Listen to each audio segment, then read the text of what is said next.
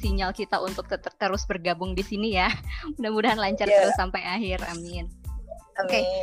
Uh, mungkin untuk mempersingkat waktu, mungkin saya langsung kenalkan aja ya pemateri kita hari ini gitu. Jadi uh, ini sistem kita memang agak unik ya. Ini bukan seminar seperti umumnya. Kalau misalnya teman-teman ikut yang minggu lalu, mungkin teman-teman sempat melihat bagaimana Kang Isal itu membedah bakatnya Kang Aldo. Jadi sistemnya semacam kayak semi talk show gitu, tapi kita juga ada diskusinya, tapi uh, ada sharingnya juga. Jadi uh, pokoknya ini unik lah gitu.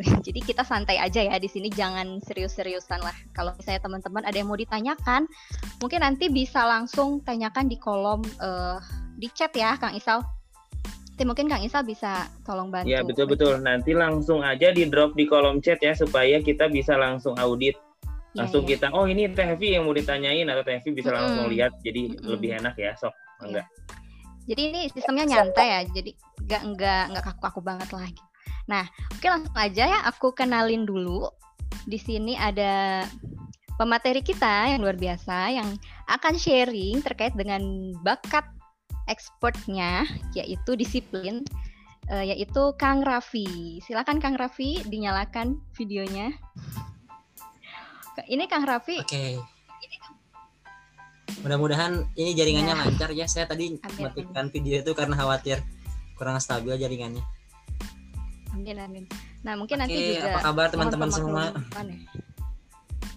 Ya boleh dilanjut ya. Oke. Okay. Uh, mungkin perkenalkan dulu ya namanya Kang Raffi Anggara, Muhammad Raffi Anggara. Mungkin teman-teman kalau misalnya di antara teman-teman di sini ada yang jadi followernya Kang Raffi, mungkin udah tahu banget ya Kang Raffi ini uh, aktif di berbagai organisasi, terus menjadi inisiator juga uh, dalam berbagai komunitas dan juga mungkin bisa di follow mungkin ya kalau yang belum boleh di screenshot atau di foto dulu gitu ya sebelum kita uh, meminta Kang Raffi untuk memperkenalkan diri lebih jauh. Di sini ada kelas-kelas dan juga uh, startup atau komunitas yang beliau dirikan. Di antaranya seperti uh, ada mahasiswa ideologis mungkin ya itu Kang Raffi. Terus ada pejuang iya, bahagia. ya, itu akun Instagram. Nah ya pejuang bahagia official lalu beliau juga founder dan CEO kelas Edwah yang kemudian menjadi media partner acara kita ini juga jadi uh, sebenarnya ini bisa disebut collab juga ya sebenarnya gitu. Jadi uh, teman-teman bisa cek uh, langsung. Lalu juga beberapa akun Instagram lainnya bisa teman-teman uh, kunjungi. Nah, di sini yang terpenting untuk kemudian nanti kita agak menyangkut-nyangkut dengan bakat disiplinnya adalah kita ingin tahu apa sih yang membuat Kang Raffi itu menjadi mahasiswa berprestasi satu UPI 2019. Nah, itu juga pasti nggak akan lepas dari peran bakat disiplinnya. Yang mungkin nanti akan di-sharingkan ya oleh Kang Raffi. Oke, gimana Kang Raffi? Ada yang ingin disampaikan dulu? Oh, lagi freeze. Oh, keluar ya, Kang Isal?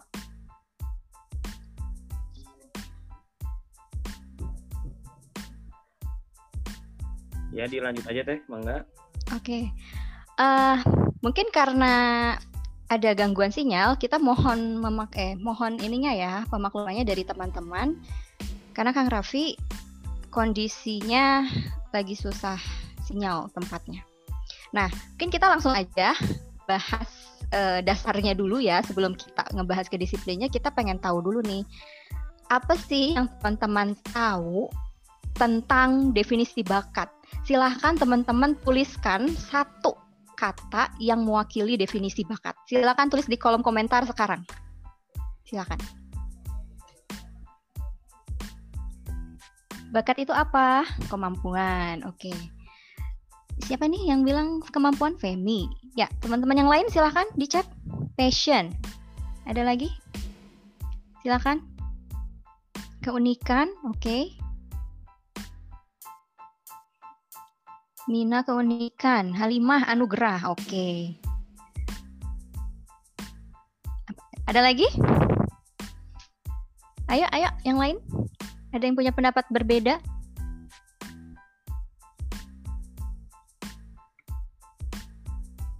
Ada lagi, ada lagi, ada lagi.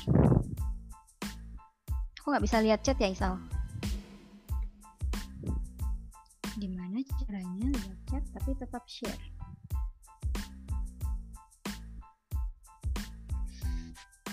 Keahlian dari Rahmah Dwita, oke. Dari Yeni, Bakat itu adalah hal yang dikuasai seseorang secara expert. Wow, ini panjang juga ya. Beberapa kata, oke. Okay. Uh, eh, Halimah, anugerah, oke. Okay. Mina, keunikan. Sip, sip, sip. Jadi sebagian besar mengartikannya adalah uh, kemampuan, passion, keunikan, anugerah, keahlian, dan hal-hal yang dikuasai yang sifatnya expert. Oke. Semuanya ini apakah betul? Coba kita lihat ke definisi.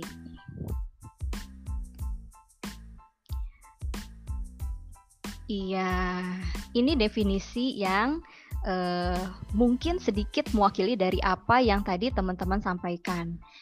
Betul sekali tadi kalau teman-teman ada yang bilang kalau misalnya bakat ini adalah hal yang sifatnya kemampuan uh, yang membuat seseorang menjadi expert. Itu betul. Karena ternyata ujungnya di sini bakat itu adalah sesuatu yang didasarkan e, dari pola pikir, perasaan, dan perilaku yang berulang-ulang bersifat produktif sehingga hasilnya itu jadi bagus terus-menerus dan itu ketika hasilnya bagus terus-menerus semakin lama semakin meruncing hingga kita sebut istilah itu sebagai expert. Nah, itulah artinya uh, bakat. Nah, kenapa kemudian nanti orang itu bisa expert? Karena dari bakat yang dia punya itu bisa menjadi kekuatan. Nah, nanti kita akan uh, pelajari apa bedanya bakat, talent, dan kekuatan, strength. Karena talent mapping ini memang uh, kita berbicara bakat, tapi kan bakat itu ada yang positif ada negatif. Nah, kita akan berfokus pada bakat yang positif atau bakat yang menjadi kekuatan seseorang, kita sebut juga sebagai strength. Seperti itu. Ini definisi dari Donald Clifton. Oke. Apakah Kang Raffi masih di luar Kang Isal? Bentar saya lihat dulu. Belum ini juga tuh. Belum juga. Ya? Mungkin bisa uh, di penjelasan di sini. Oke, mungkin kita menjelaskan ke definisi dulu ya. Nah, yeah. definisi yang selanjutnya, definisi disiplin. Oke, apa yang teman-teman tahu tentang bakat disiplin? Orang yang disiplin itu kayak gimana sih? Boleh sebutkan satu atau dua atau tiga kata. Silakan di kolom komentar. Istiqomah, oke. Okay tepat waktu, on time. Terus ada lagi? Terencana. Oke, oke, oke, menarik, menarik. Ada lagi? Teratur. Gue asik-asik nih kalau spesifik ya. Ada lagi? Konsisten. Oke, mungkin mirip sama kayak istiqomah ya. Konsisten. Oke, siap. Masih ada yang mau sharing? Kalau kata Kang Isal apa Kang Isal? Disiplin adalah sebuah keteraturan, berurutan, strict dalam sebuah urutan. Keteraturan, strict dalam urutan. Oke. Coba itu kata-kata yang mewakili dari semua uh, kata yang disebutkan oleh teman-teman ya. Aku mau coba urai satu-satu nih. Hmm, disiplin. Tadi teman-teman ada yang bilang disiplin itu adalah istiqomah atau konsisten. Itu sama nggak Kang Isal? Disiplin dengan uh, konsisten. Konsisten, istiqomah ya. Kalau istiqomah dalam urutan sih oke, okay. kayaknya sama hmm. urutannya, urutnya misalkan mau makan itu ngambil piring dulu, ngambil nasi terus lauk. Kalau terus seperti itu urutannya berarti istiqomah. Nah. Hmm. istiqomah itu kan bahasa Islam ya. Iya. Itu sama kayak konsisten. Sama kayak konsisten. Mungkin dalam artian kita mungkin sama ya, tapi dalam bakat mungkin agak berbeda. Oh, kenapa beda? Karena istiqomah kan terus menerus, terus menerus e, berkelanjutan gitu kan. Kalau disiplin di sini tuh urutannya yang ber, e, apa berurutan gitu teh. Sudah sama aja sih kurang lebih, cuma agak beda sedikit lah. Okay, Silahkan okay, Devi, okay. Kang Raffi sudah bersama kita juga itu. Mungkin. Oke, okay, halo Kang Raffi. Apakah sudah uh, sambung, menyambung? Tadi ada deh. Oke, dilanjut lagi teh. Mohon maaf ya, teman-teman.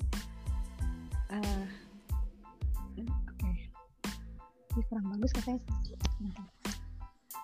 cek halo Raffi Kang Raffi maafin ya Hey, maaf iya iya iya Kang sekarang lagi ngobrolin definisi disiplin nih Kang tadi beberapa orang ada yang bilang definisi disiplin itu istiqomah, tepat waktu, on time, terencana, teratur, konsisten.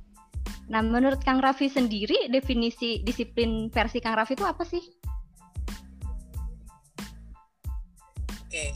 Uh, ya, terima kasih TFI. Mohon hmm. maaf ya tadi uh, saya keluar Zoom itu okay. karena sinyal sini kurang bagus.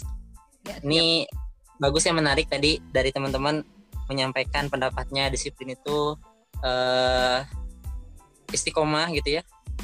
Nah, sebenarnya kalau istiqomah itu gak gak gak kalau menurut saya sih uh, bukan dari bukan definisi disiplin kalau istiqomah tapi itu mah lebih ke habit saja ya tapi disiplin itu lebih hal yang membangun sebuah uh, bangunan yang terstruktur gitu ya jadi kalau menurut saya seperti itu jadi hmm. ada urutan-urutan tertentu yang kita bangun dan itu yang kemudian dilatih dan uh, terjadi pengulangan gitu ya makanya kalau dikaitkan dengan istiqomah mungkin itu bisa bisa di situ cuman hmm. yang menjadi poin intinya bukan di istiqomahnya namun di uh, bagaimana kita membangun uh, struktur daripada aktivitas kita gitu urutan-urutan aktivitas kita.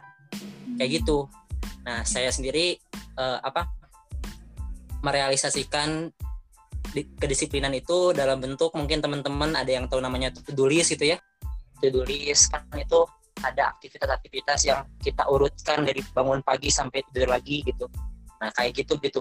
Namun terkait istiqomah atau enggaknya itu tulis dilaksanakan nah itu uh, eh, PR juga gitu ya PR juga mungkin kalau saya dikatakan sebagai kalau di pamflet kan disebut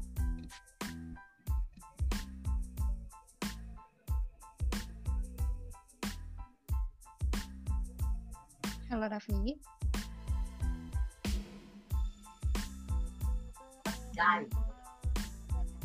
Oke. Okay. Ya. Barusan mungkin uh, Kang Raffi udah coba sharing ya, Kang Isal tentang bakat disiplin versinya dia gitu versinya Kang hmm. Raffi serta gambaran yang coba diceritakan gitu ten uh, tentang bakat disiplin ini biasanya dilakukannya lewat apa? Tadi bilangnya dari to do list ya. Hmm. Nah ini menarik nih. Nah uh, tadi aku agak ini sih agak mes sih dengan definisi yang disampaikan oleh Kang Raffi. Karena definisinya sesuai dengan talent mapping, betul tidak Kang? Betul, karena keywordnya tadi dia bilang ada urutan Hmm, betul sekali. Mungkin selama Kang uh, Kang Fi keluar, saya akan ngajak ngobrol Kang Isal ya. Bang, saya saya MC teh. Karena supaya uh, komunikatif gitu, karena kan uh, oh, iya, saya iya, kalau iya, iya. kalau saya sebut teman-teman partisipan satu-satu kan nanti kaget gitu. Nah, ini yang barusan teman-teman sampaikan ter termasuk yang tadi, bentar, yang tadi Kang Raffi sampaikan pada kita semua bahwa kata kunci dari disiplin adalah tadi salah satunya adalah organizer. Tadi juga ada yang bilang struktur. Tadi Kang Raffi menekankan pada struktur ya. Terus uh, planner mungkin karena tadi bikin to do list ya Kang Raffi bilang meskipun belum sampai selesai uh, kata-katanya tapi kita udah nangkep ya maksudnya ke mana. To do list itu adalah untuk memplanning dan juga uh, self controller gitu. Jadi berusaha mengontrol urutan-urutan itu dengan to do list uh, itu untuk mengontrol dirinya sendiri tujuannya. Nah, nanti yang pengen digali ini perfeksionisnya nih. Gimana nih perfeksionis yang dirasakan oleh Kang Raffi? Nah, mungkin kita sambil nunggu Kang Raffi ini gabung, uh, mari kita bahas definisi dari uh, disiplin. Nah, menurut talent mapping sendiri apa sih definisi talent mapping? Nah, ini dia. Jadi disiplin itu adalah pribadi. Orang yang punya bakat disiplin adalah orang yang memiliki pribadi yang menyukai rutinitas dan struktur. Nah, kena banget ya ini tadi dengan kata-katanya Kang Raffi kalau misalnya beliau itu memang suka hal-hal yang sifatnya terstruktur urut berurutan kayak gitu. Kang Faisal udah eh Kang Faisal. Kang Raffinya udah masuk? Belum ya?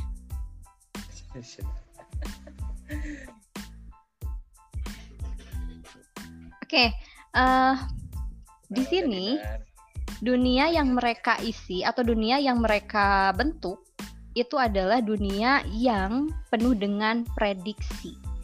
Jadi mereka itu senang jika apa yang mereka lakukan itu tuh merupakan tatanan atau urutan yang mereka ciptain. Jadi kalau misalnya orang disiplin itu kata kuncinya mereka senang menciptakan aturan atau senang menciptakan kebiasaan-kebiasaan dan rutinitas atau struktur kayak gitu. Oke, uh, sampai di sini ada yang mau ditanyakan dulu dari teman-teman tentang definisi disiplin?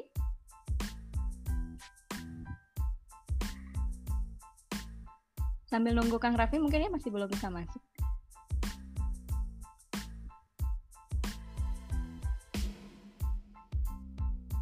Kalau ada yang mau ditanyakan boleh sambil izin tanya teh. Iya. Boleh? Boleh langsung aja, boleh langsung ngom apa? ngobrol aja. Mantap. Boleh, boleh, boleh. Oke. Baik, bismillahirrahmanirrahim. Kalau mau dinyalain boleh juga ya videonya.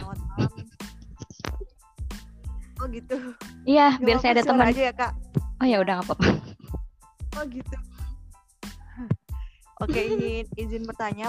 Perkenalkan nama saya Mila Ya. Mila, i, malam ini ingin bertanya tentang disiplin. Nah, ya. yang saya tahu itu setiap manusia itu kan punya 34 bakat tuh teh. Mm-hmm. Yang sempat karena pernah poin juga tuh Instagramnya TM Karir kan pernah mm-hmm. dijelasin juga di sana.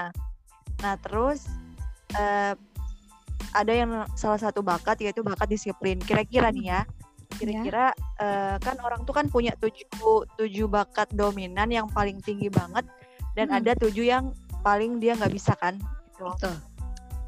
Nah terus teh misalnya bakat bakat disiplin ini nggak kita miliki gitu, apakah masih bisa dikembangkan atau tidak gitu?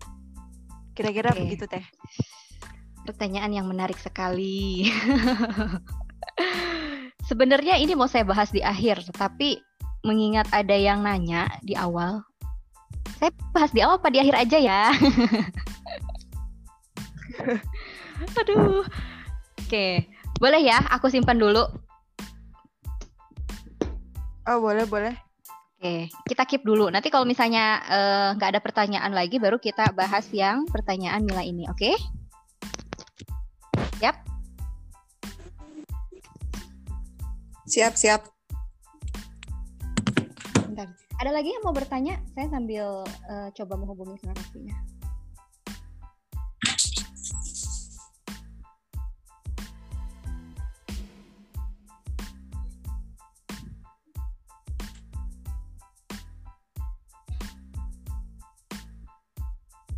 Oke. Kalau ada yang mau nanya lagi silahkan boleh tentang definisi dari disiplin dulu. Kalau gak ada berarti aku bahas yang Mila nih. Oke. Ambil nunggu Raffi, sambil nunggu Kang Raffi, boleh deh kita bahas dulu yang uh, Mila tadi ya.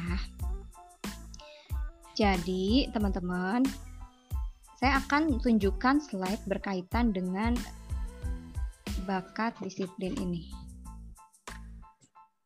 Nah, kalau bakat disiplin kita lemah kayak gimana? Tapi sebelum saya mau ngejelasin, saya ingin di antara teman-teman ada nggak yang kira-kira bisa menjawab pertanyaan dari tadi Kamila ya namanya ya? Dari Kamila. Apakah ada? Kalau bakat disiplin kita rendah, apa yang uh, harus kita lakukan? Nggak ada? Coba pertanyaannya saya ubah ya. Uh, menurut teman-teman, menurut teman-teman atau sepengalaman teman-teman, ketika kita sholat tepat waktu, itu membutuhkan bakat disiplin nggak?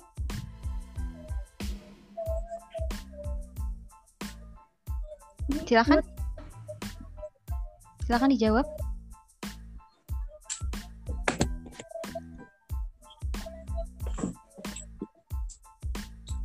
Kalau nggak bisa lewat kata-kata, bisa lewat chat ya. Oke. Putus-putus suaranya. Oke. Butuh, butuh banget. Gak harus eh iya butuh banget, butuh. Oh, bu banyak yang bilang butuh ya. Oke. Kalau menurut Mila sendiri gimana Mil? Iya kenapa teh? Untuk sholat tepat yeah. waktu butuh ba butuh bakat disiplin gak? Uh, kon Menurut saya sih perlu. Perlu. Iya. Perlu. Kenapa perlu? Perlu kenapa? Karena kan uh, sholat udah ditentuin waktunya. Mm -hmm. Jadi mungkin dari uh, dari orientasinya dulu nih. Kan orang beda-beda mm -hmm. nih orientasinya. Ada yang mm -hmm. orientasinya hanya melaksanakan kewajiban, mm -hmm. sama ada orang yang memang dia ngelaksanain sholat memang mau mau cari hmm. perhatian ridhonya Allah gitu kan hmm. maka dia kalau cari ya. ridhonya Allah berarti dia bakal sholat tepat waktu gitu tapi kalau hmm. cuma ngelaksanain kewajiban ya udah di di pertengahan jam pun nggak apa-apa gitu hmm. gitu mbak oke oke oke oke siap terima kasih itu dari orang yang berpendapat bahwa disiplin eh, untuk sholat tepat waktu itu butuh disiplin. Saya ingin tahu nih sekarang. Satu lagi aja. Dari orang yang merasa bahwa untuk sholat tepat waktu itu nggak butuh, nggak butuh disiplin. Nah, ini banyak banget yang bilang nggak butuh. Lumayan banyak. Coba yang terakhir ada Halimah. Halo Halimah. Bisa di-on kan? Uh, speaker audio dan videonya? Oh lagi nggak bisa, oke. Okay. Uh, eh, Renanda, Renanda, halo. Iya kak, halo. Ya, gimana nih menurut kamu? Kenapa nggak butuh? Kalau menurut aku, kenapa kalau orang sholat itu butuh bakat disiplin apa enggak? Menurut aku tergantung prioritasnya ya kalau dia itu hmm. udah tahu kalau sholat itu wajib buat dia dia tahu hmm. kalau sholat itu sesuatu yang penting bagi agama dia dia pasti akan melakukannya karena hmm. dia bukan memilih gitu loh sholat itu kan bukan pilihan ya itu kan kewajiban jadi hmm. mau tujuannya nyari ridho Allah mau tujuannya yang lainnya yang penting itu kewajiban dan kamu harus menjalankannya tergantung prioritas kamu. Kalau kamu merasa itu penting ya kamu harus melakukan. Karena kamu dipaksa itu kan kewajiban gitu. Jadi menurut aku dia nggak butuh bakat, bakat disiplin. Dia hmm? cuma butuh gimana ya dia cuma butuh sadar sama apa sih kewajiban dia gitu apa sih kebutuhan dia. Sholat itu kan sebenarnya juga kebutuhan dia ya. Gitu. lebih kayak gitu kak. Ya wah mantap sekali Oke. Wah, saya jadi makin penasaran nih. Itu satu ya. Tadi dari Renanda saya tandai. Saya ingin uh, tahu juga pendapat dari yang enggak yang lain. Coba. Ada Rian? Rian Fikro ini. Gak harus katanya. Iya teh. Kalau dari Rian, Rian gimana? Uh, kalau menurut saya tuh nggak harus tuh kenapa? Karena memang uh, kita seseorang yang bisa kalau tepat waktu itu bisa dilandasi dengan bakat responsibility-nya dia. Jadi hmm. rasa tanggung jawab dia ke Allah gitu kayak oh Allah tuh hmm. nyuruh aku buat sholat itu tepat waktu. Ya udah karena aku sami nawatona sama Allah, jadi aku hmm. lakuin gitu. Hmm. Gitu sih teh. Oke okay, oke. Okay. Wow bagus banget nih bahasanya. Rian, udah pernah tes talent mapping? Udah teh. Oh, pantesan. Responsibility nomor berapa ya? Uh, tujuh teratas itu aku lupa nomor lima hmm, gitu okay, okay. Oke, okay, jadi kita dapat sudut pandang orang responsibility ya untuk menegakkan disiplinnya kayak gimana. Biasanya Oke. Okay. Nomor terakhir. Iya, iya, iya. Jawaban Rian tadi itu adalah bahasa talent mappingnya dari jawaban Reynanda. Jadi nangkep ya, kenapa kemudian uh, orang yang nggak berbakat disiplin pun intinya apakah masih bisa untuk disiplin? Bisa? Halo? Masih bisa teh. Masih bisa, oke. Okay. Betul sekali. Nanti kita akan perdalam lagi di akhir kenapa masih bisa alasannya uh, panjang gitu ya. Tapi berhubung sekarang ada Kang Raffi bergabung lagi. Uh, selamat datang Kang Raffi. Aduh maaf ya, kita merepotkan. ini aduh ini saya juga di luar ekspektasi ternyata ya, rumah apa -apa, di rumah orang tua ini. Iya maaf iya ya. iya. Ya. Gak apa-apa. Uh, tadi kita lagi ngebahas bakat disiplin Kang. Jadi kan udah ya definisinya. Nah, uh, terus kita ada yang nanya, kalau misalnya um, orang yang nggak berbakat disiplin itu gimana sih? Apakah masih bisa disiplin? Nah itu sebetulnya nanti mau dibahas di akhir ceritanya. Tapi barusan sedikit dibocor-bocorin gitu. Kalau misalnya ada bakat-bakat lain yang sebetulnya uh, bisa mendorong dia untuk bisa disiplin juga. Contohnya responsibility yang membuat seseorang itu menjadi uh, apa ya uh, merasa punya rasa tanggung jawab jadi dia sebenarnya nggak berbakat disiplin tapi karena responsibility-nya bagus dia jadi merasa punya tanggung jawab untuk melakukan uh, sholat tepat waktu misalnya kayak gitu. Gitu. Nah uh, itu barusan ulasan sebelum Kang Raffi masuk ya. Tapi mungkin sekarang saya mau lanjut nanya. Mempersilahkan Kang Raffi untuk sharing. Oke saya share screen dulu sebentar. Salah. Hmm sebelum ke resultnya ya, saya mau tahu nih ceritanya. Oh. Okay. Siapa yang istighfar? Kaget. Ini Rian. Oke. okay. Ini tadi definisinya Kang. Itu uh, match dengan definisi yang disampaikan oleh Kang Raffi ya. Nah, menyambung dari definisi ini, uh, kita ingin tahu nih secara praktisnya pengalaman Kang Raffi terkait dengan disiplin ini kayak gimana sih? Mungkin boleh di-sharingkan, Kang? Silakan.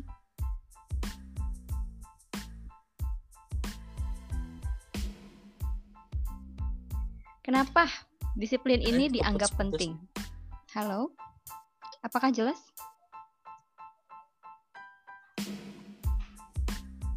Halo Kang Raffi.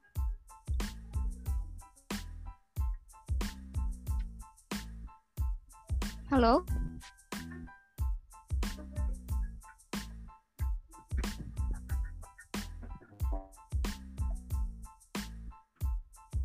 Oh, enggak. Teman-teman, apakah suara saya Ya, suara Mbak kedengeran. Oh, suaraku kedengeran. Oh, berarti Raffi ya.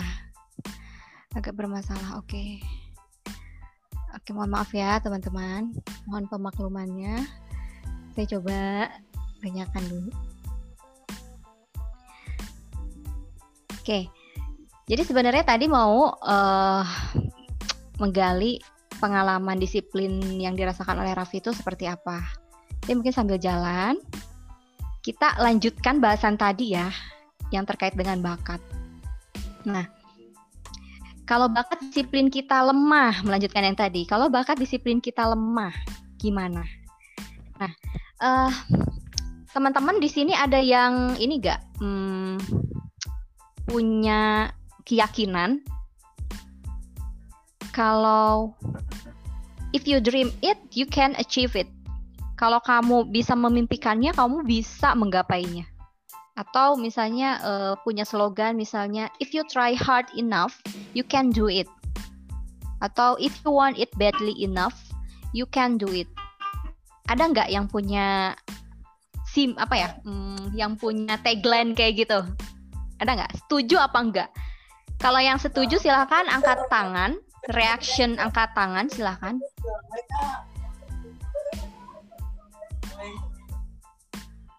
Oke. Okay. Tiga eh dua partisipan raise hand. Ini setuju yang mana ya? Aku lupa tadi. Oke kita balikan lagi. Uh, yang setuju yang setuju kalau misalnya ketika kita punya mimpi kita bisa meng menggapainya mimpi apa pun itu dan kalau misalnya kita bekerja keras kita pasti bisa melakukannya teman-teman yang setuju dengan tagline itu silahkan angkat tangan silahkan angkat tangan oke okay. tujuh orang, 8.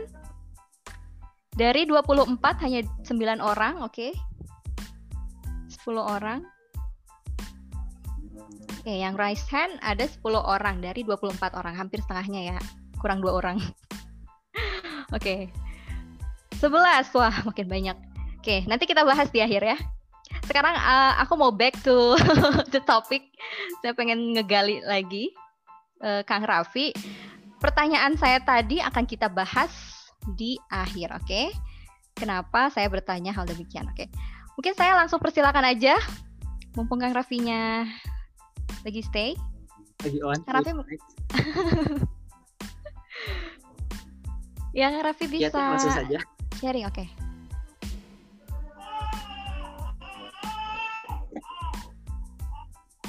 Silakan Kang. Kenapa sih okay. dianggap penting? Oke. Okay. Oke, okay. kenapa disiplin itu dianggap penting? Jadi mungkin tadi saya sedikit uh, apa ya mengaitkan dengan apa yang saya sampaikan di awal tadi. Hmm. Walaupun mungkin entah sampai mana tadi dapatnya ketika sebelum terputus.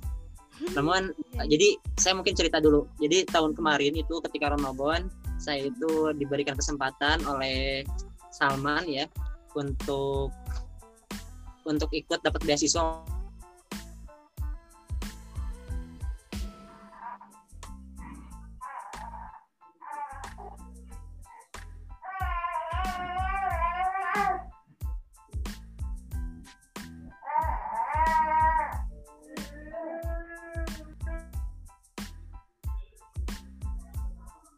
Oke, sepertinya terlempar lagi Kang Rafinya.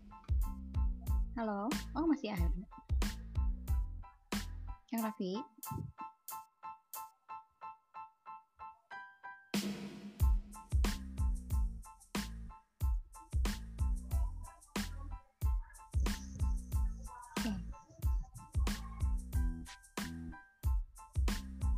Ya,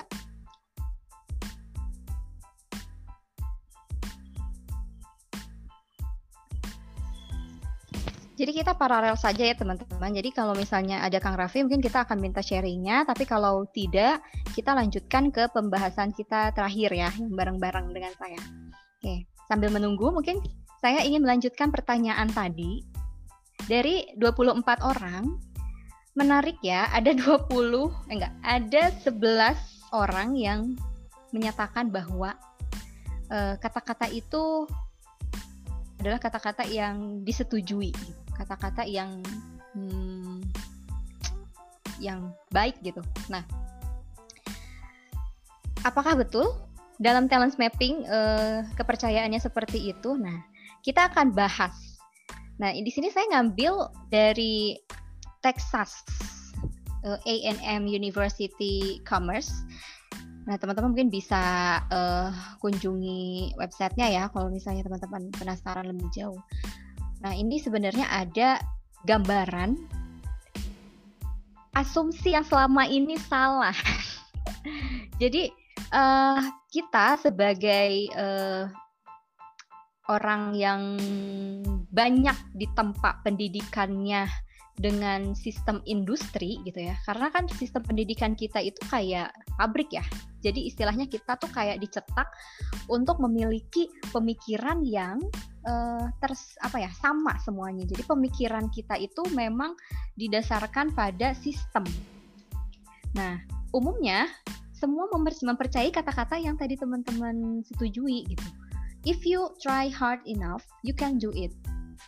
If you dream it, you can achieve it. Genius is 1% inspiration and 99% perspiration. Nah, kata-kata ini adalah kata-kata yang sering banget kita dapetin di training-training. Betul nggak teman-teman? Siapa yang yang rajin ikut training nih di sini? Mungkin uh, ya ada tujuh partisipan banyak banget ya.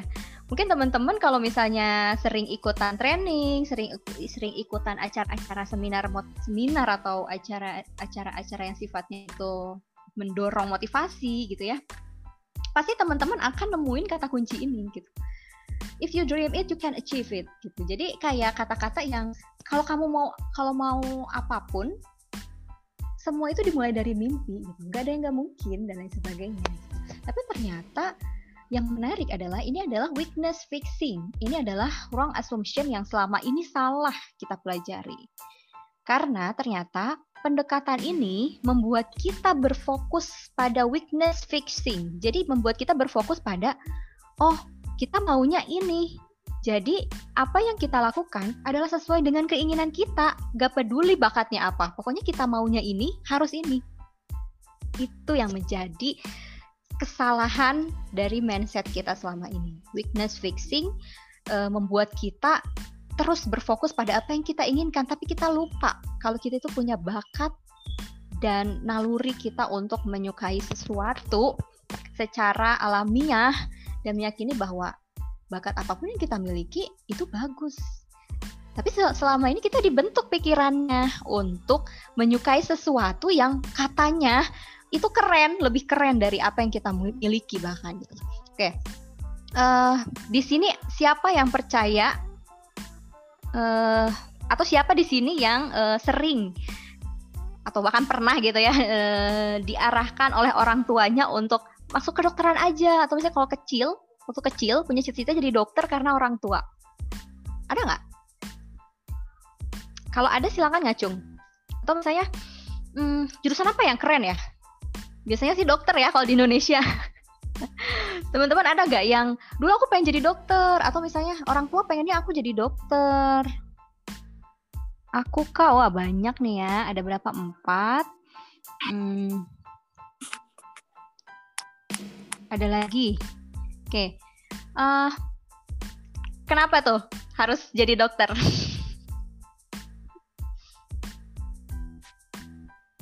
Ada yang mau cerita Tadi siapa yang ngacung? Uh, Silmi?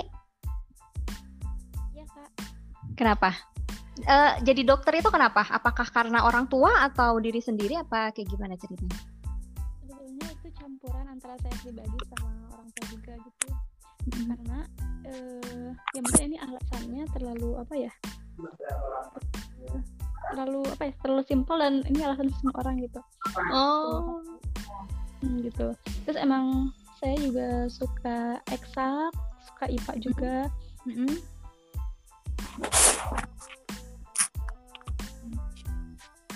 Silvi nge-freeze ya?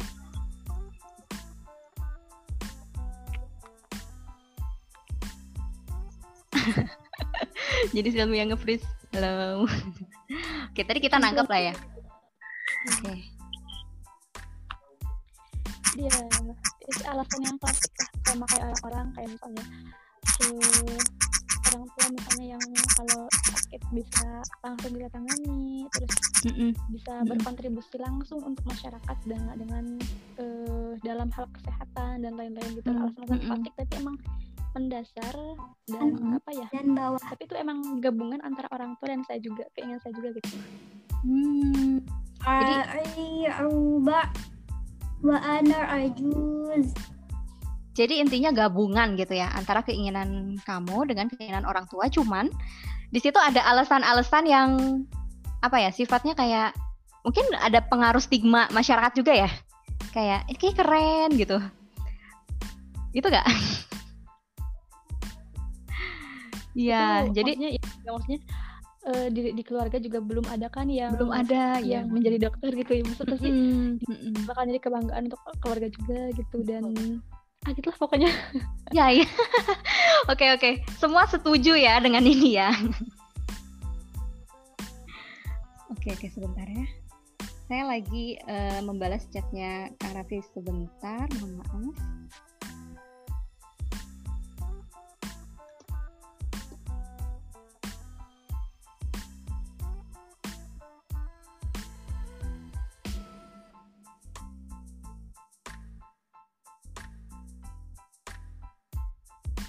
Kang Isal, apakah lagi on Kang Isal? Kang Isal, halo. Oke,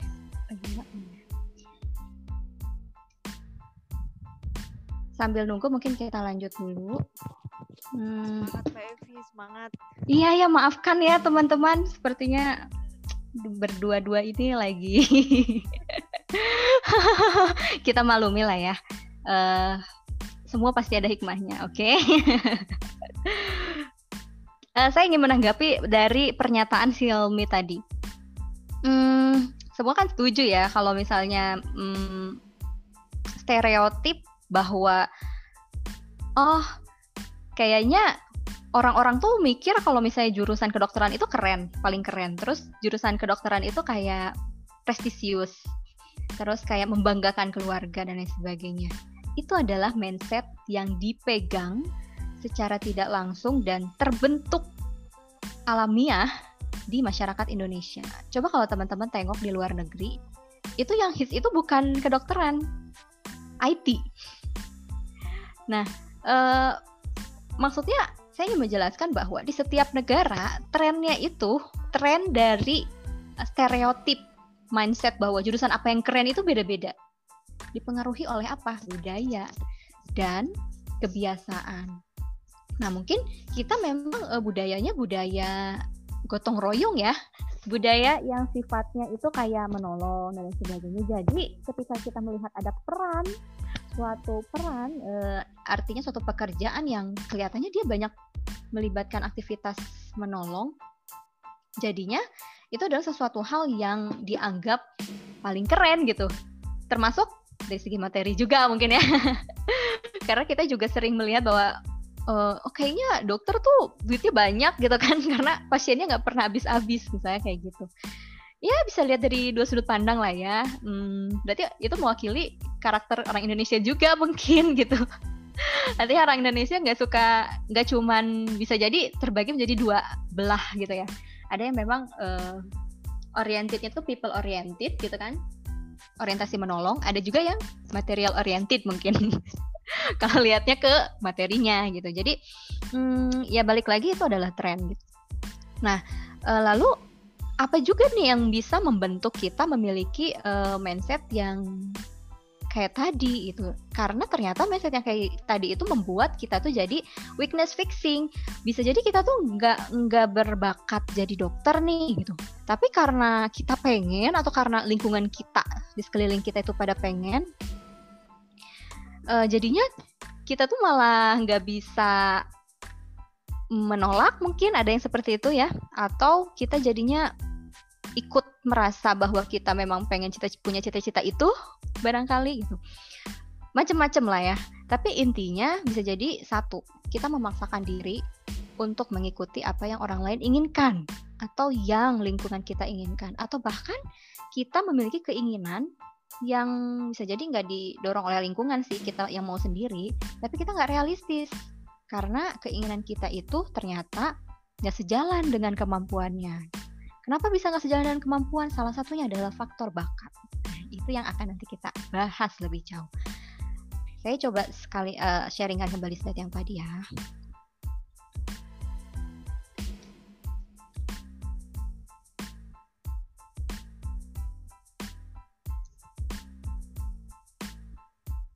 Nah,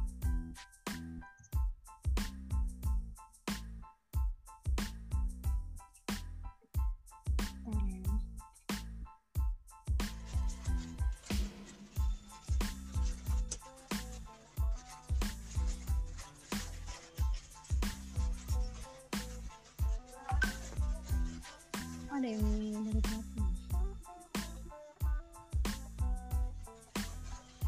ini acara kita santai aja ya pembicaranya masih ini uh, kesulitan. Nah, uh, weakness fixing. Weakness fixing ini kemudian menjadi wrong assumption karena kita seolah-olah memaksa diri kita untuk uh, sesuai dengan keinginan kita atau keinginan orang lain tanpa melihat bakat. Jadi, um, the best in a role all get there exactly the same way. Artinya kita memaksa, pokoknya uh, kesuksesan, definisi sukses buat kita itu kayak sama gitu loh. Mungkin kita juga nggak hanya jurusan ya, kita dibentuk dari sejak uh, jurusan itu ada gitu. dari sejak jurusan itu ada, contohnya kita mulai memilih itu kan ketika kita SMA antara IPA dan IPS. Siapa di sini uh, yang dari jurusan IPS? Ada nggak? dulu SMA-nya atau bahasa? Adakah? Saya, oke, okay. Mina. Mina boleh sharing Mina.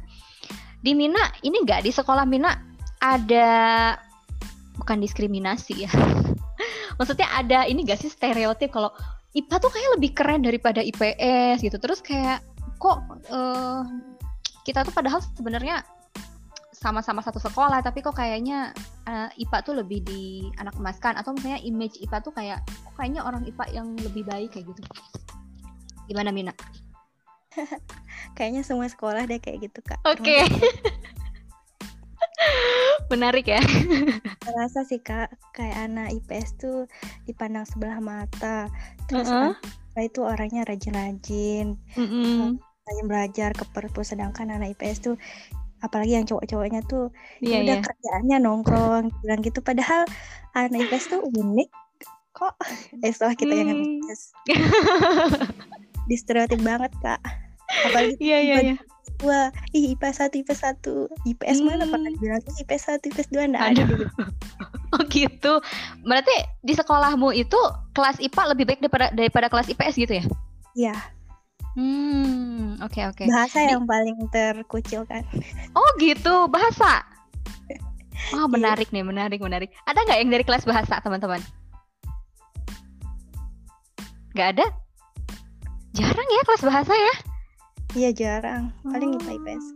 Oke oke oke menarik. Sip, terima kasih sharingnya Mina. Wah ini Mina sendiri nih berarti yang IPS ya? Oke okay, di sini juga. Ayo, Mina. Anak IPA ada yang berdebat?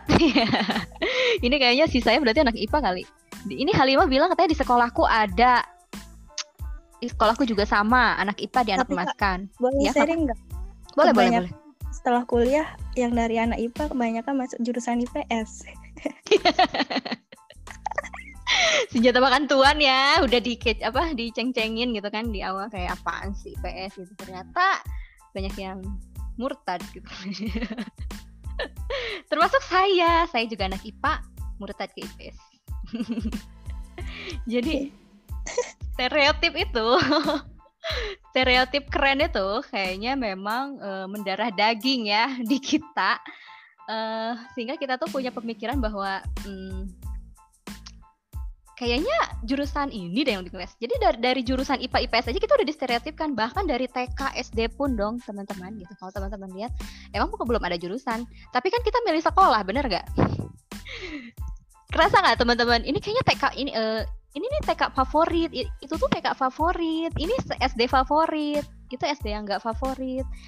Berasa nggak ada stereotip itu di antara teman-teman? Berasa ya?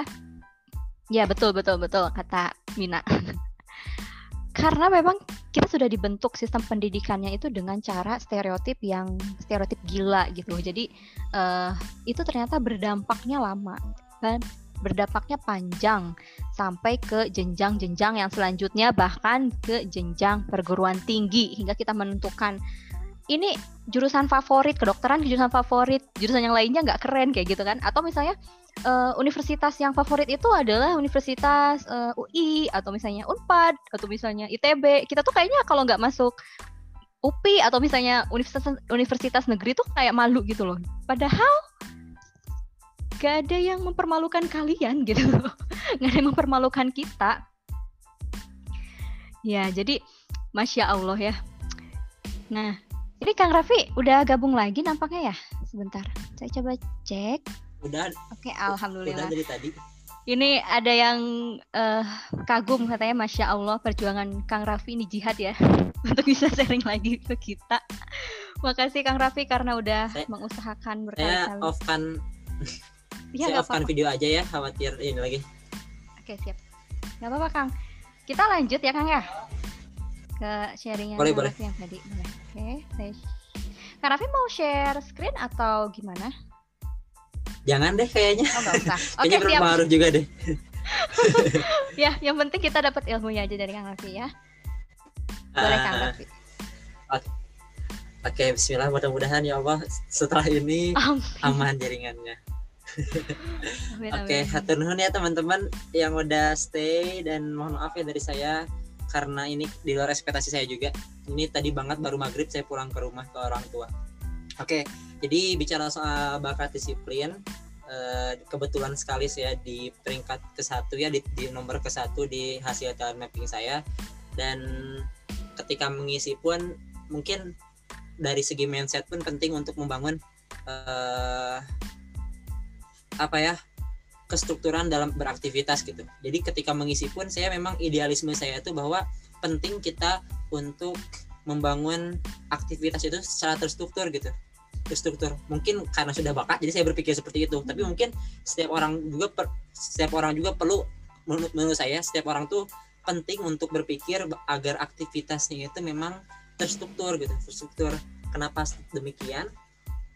Karena saya pribadi itu alhamdulillah ya dari awal kuliah itu tuh kayak punya yang namanya uh, planning buku planner ya buku planner gitu. Artinya di, di situ saya meletakkan uh, aktivitas saya dari satu tahun gitu ya setahun. Dulu mungkin uh, hanya sekedar mungkin karena bakat sekedar oh ini teh keperluan gitu. Tapi ketika alhamdulillahnya ketika setelah setelah ikutan mapping mengetak menyadar sadar bahwa saya itu disiplinnya nomor satu akhirnya saya berusaha untuk lebih mendisiplinkan lagi. Maksudnya mem mempelajari hal-hal yang bisa mendukung uh, bakat saya itu. Akhirnya saya belajar tentang bagaimana manajemen gitu ya manajemen. Dan saya yakin belajar manajemen itu bukan hanya untuk orang yang bakat disiplinnya nomor satu aja untuk semua gitu. Namun saya baru belajarnya itu ketika memahami saya punya bakat disiplin yang ke satu gitu. Kan kalau bicara soal manajemen yang saya pahami ada manajemen itu uh, manajemen fokus manajemen waktu ada manajemen uh, hati ya. Manajemen hati yang saya pahami ada tiga manajemen itu. Nah saya belajar berkaitan dengan manajemen waktu itu ada yang namanya uh, eh, KSKD KSKD nama KS, KSKD itu apa? Kondisi sekarang kondisi diinginkan. Jadi itu lebih kayak membangun targetan hidup. Mungkin teman-teman juga udah ya di kamarnya atau mungkin di laptopnya nempel sticky note mungkin ya di sudut-sudut kamar uh, tahun berapa ingin jadi apa gitu ya dibuat sesmart mungkin. Tahu ya teman-teman smart ya? Spesifik measurable uh, achievable realistic and time time limit atau time bound. Nah saya juga ketika belajar ke SKD buat kayak gitu. Jadi ini sebenarnya saya tuh pengen nge-share ya pengen share screen. Boleh teh?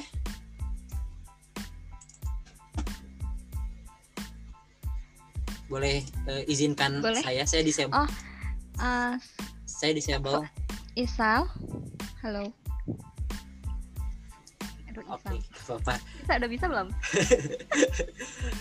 gak, gak apa-apa kalau gak bisa. Oh, Kayaknya oh, multiple participant bisa, bisa, bisa, bisa, bisa. Ah, bisa. Alhamdulillah. Sip, sip, sip. Oke. Okay. Um, saya belajar beberapa hal ini ya.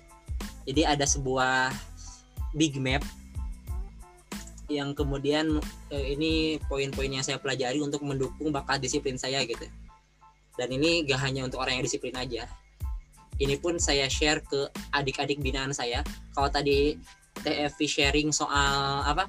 Soal saya ya memperkenalkan saya soal saya itu punya komunitas namanya pejuang bahagia Nah itu saya punya adik-adik binaan, anak SMA, mahasiswa baru juga di situ yang saya ajari bagaimana manajemen diri gitu, manajemen diri.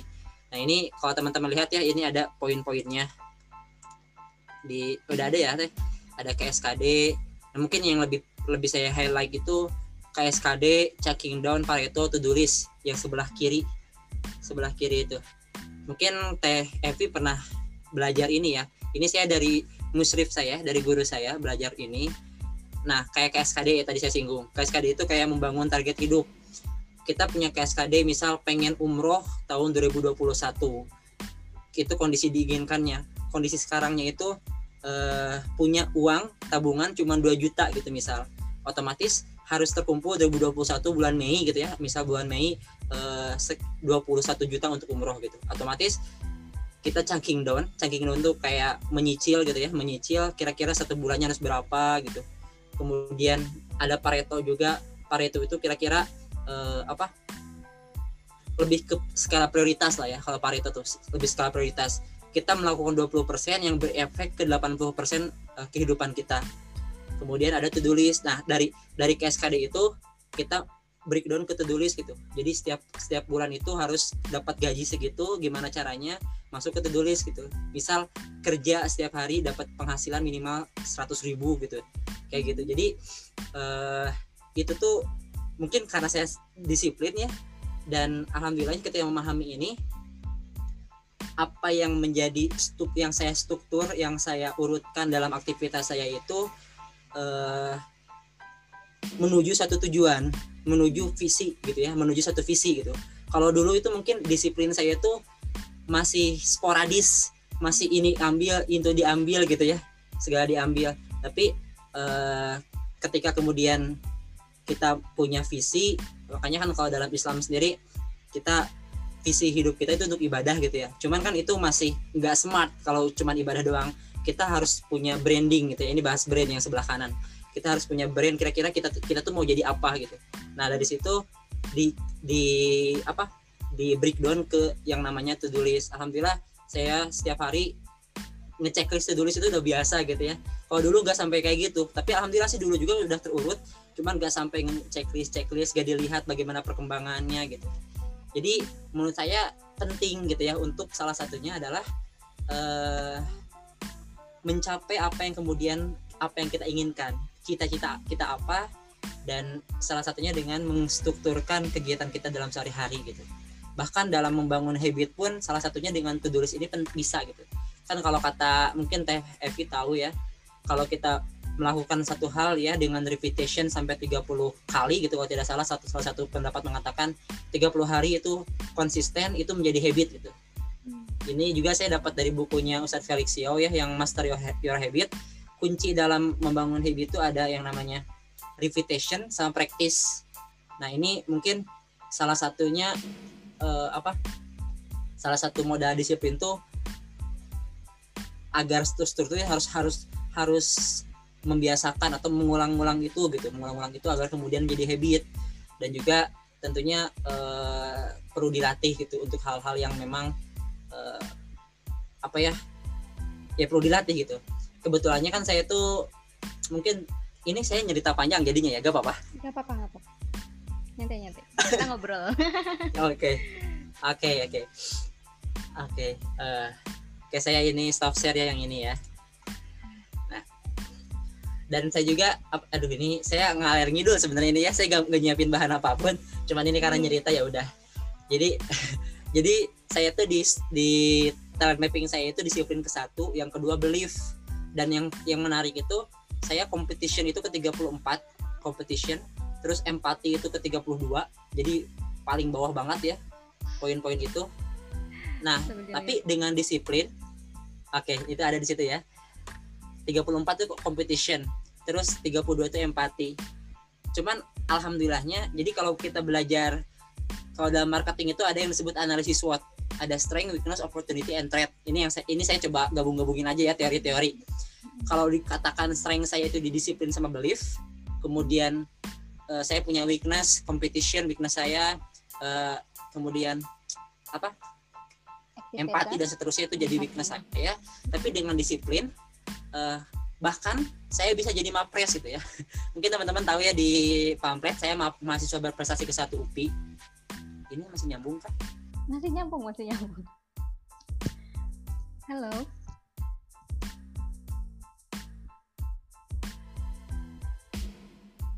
Hilang ya?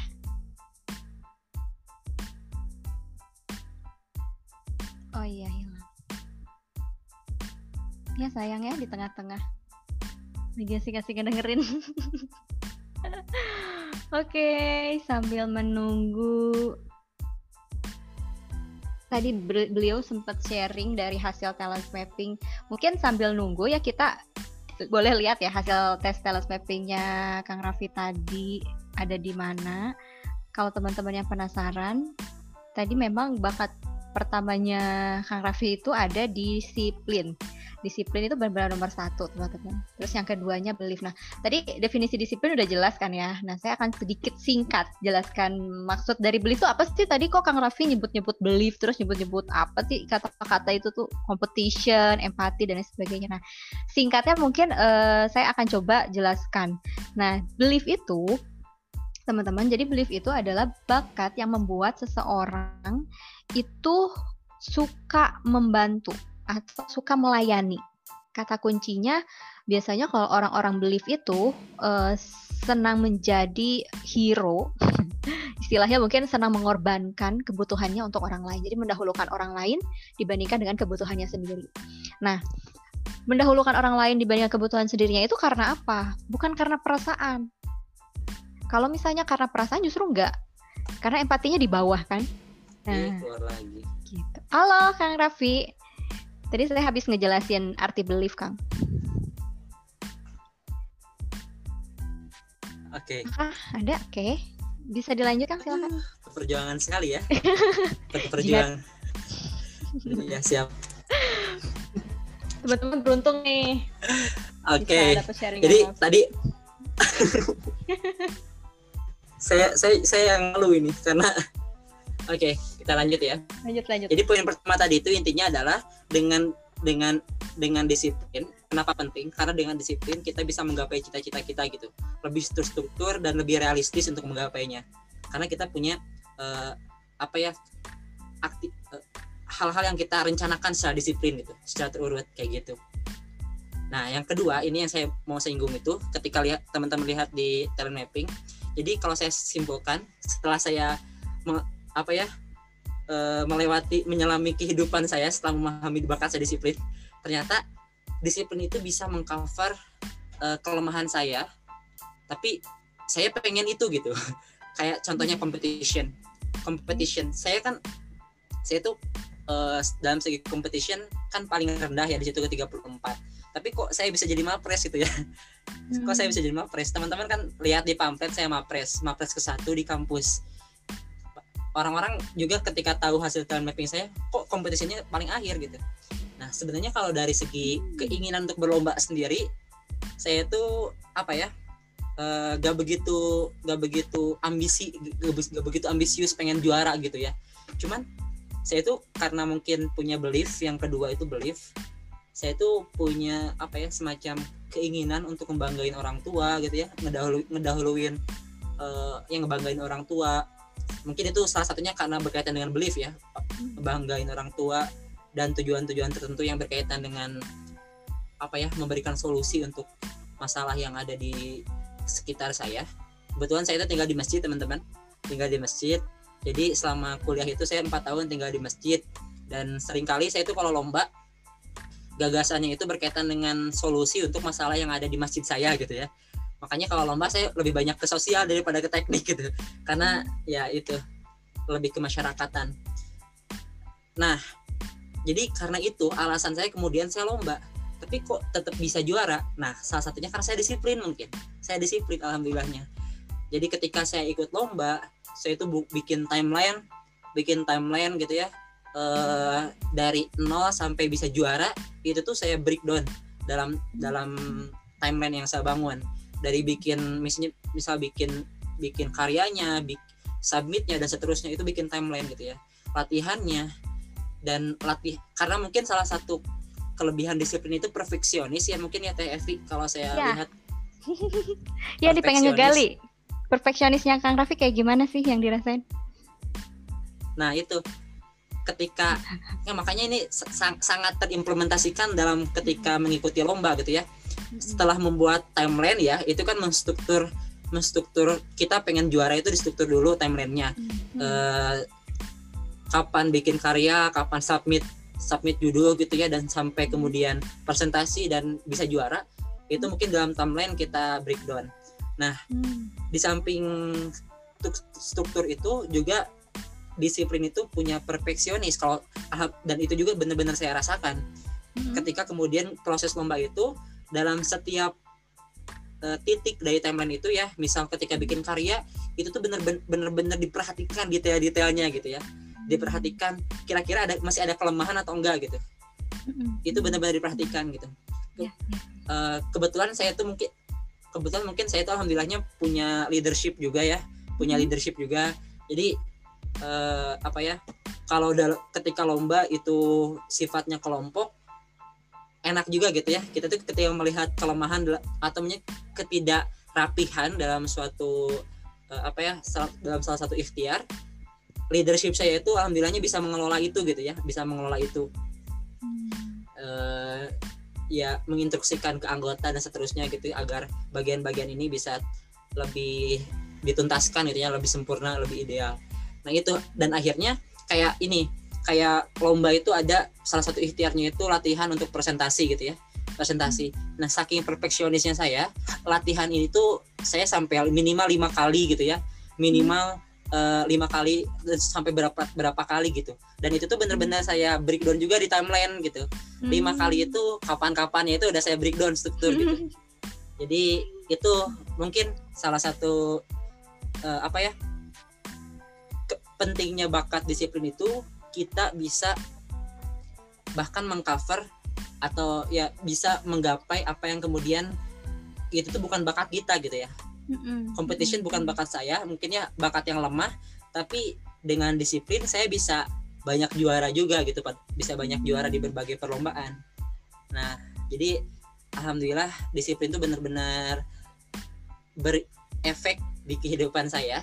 Mm-hmm. mungkin salah satunya juga di kayak kayak di kamar ya ini poin ketiga ya tadi poin ke satu itu dalam menggapai cita-cita yang kedua hmm. dalam menggapai dalam apa ya mengcover mengcover apa-apa yang kemudian bukan bakat kita gitu hmm. ya kelemahan kita nah yang ketiga itu disiplin itu membuat kita itu jadi apa ya uh, bisa membangun branding lah ya bisa membangun hmm. branding hmm. dalam hal ini dalam hal ini self self branding ya uh, personal hmm. branding. Kayak hal yang simple deh hal yang simple kayak kita di kamar nyimpan barang-barang itu rapi mungkin kalau teman-teman yang Ikhwan mau main ke kamar saya rapi gitu ya. Mungkin kalau teman-teman main ke teman ke kamar laki-laki yang lain ya ke kosan yang temannya laki-laki mungkin jarang yang lihat rapi gitu ya. Kalau saya itu alhamdulillahnya bisa dikatakan cukup rapi gitu ya cukup rapi jadi ketika menggunakan suatu barang itu dikembalikan ke tempatnya gitu ya. Karena benar-benar suka hal-hal yang memang sudah teratur gitu ya sudah teratur. Dikembalikan ke tempatnya kemudian eh, ya itulah jadi rapi. Dan dari situ pun kalau teman-teman lihat di Instagram saya ya teman-teman wajib untuk follow Instagram saya ya. Biar, ya boleh boleh boleh ya. Tadi udah di screenshot ya. Kalau lihat Instagram saya itu uh, saya juga feed feed itu berusaha dibuat rapi gitu ya terstruktur. Ada bagian video ada bagian sharing konten sharing pengalaman gitu ya. Ya rapi uh, banget tuh. itu pun salah satu. Ya walaupun gak banget juga nggak rapi banget sih. Cuman rapi doang gitu ya. Saya usahakan rapi nggak sampai orang banget. perfeksionis ngomongnya gini ya. Udah agak rapi padahal kita udah lihat rapi. Oke lanjutkan. Oke oke. Kalau menurut saya sih belum begitu rapi ya, tapi saya usahakan kayak rapi gitu ya, ada polanya. Oke. Okay. Dan uh, salah satunya itu kan bisa membuat membangun personal branding gitu ya. Dari hal kebiasaan aktivitas di yang bukan sosial media gitu ya, kayak di kamar. Berarti kan branding kita punya personal yang rapi gitu ya. Hmm. Kemudian di di sosial media pun saya bangun branding itu uh, apa? membahas salah satu topik saya yang sering bang dibahas di Instagram itu tentang kemahasiswaan gitu ya. Tentang kemahasiswaan. Yang sesuai namanya Kang Rapi betul ya betul betul. Saya baru nyadar. Kita ada yang ngechat. Ya Rapi. jadi dari oh iya betul. Emang gitu artinya Vi Kang Rafi enggak enggak. Itu Kang Raffi uh, nama Raffi itu dari apa artinya itu dari bahasa Arab dari salah satu nama Asmaul Husna Asmaul Husna. Oh, Arofi iya. Arofi maha mengangkat artinya. Oke. Okay. mudah-mudahan bisa meng bisa mengangkat martabat keluarga. Mudah-mudahan. Amin, amin. Sudah ya sudah mengangkat itu ya teman-teman. Amin okay. amin. Jadi mungkin tiga tiga poin itu aja ya kenapa penting disiplin itu. Yang pertama kita bisa menggapai mimpi kita dengan teratur dengan apa ya dengan benar-benar sistematis gitu ya. Kemudian yang kedua kita bisa mengcover apa yang kemudian menurut saya itu kelemahan gitu ya. Kemudian yang terakhir itu branding kita tuh benar bisa bisa apa ya kita bisa membangun personal branding kita gitu ya. Dari dari hal yang memang sifatnya ruhiyah kemudian sifatnya e, nampak gitu ya. Nampak pun itu bisa kita bangun. Jadi disiplin itu benar-benar bisa membangun banyak hal gitu ya Hmm, betul, gitu betul, betul. Mantap. Kayak ini menarik nih Kang Raffi. Eh, masih ada yang mau disampaikan Kang Raffi?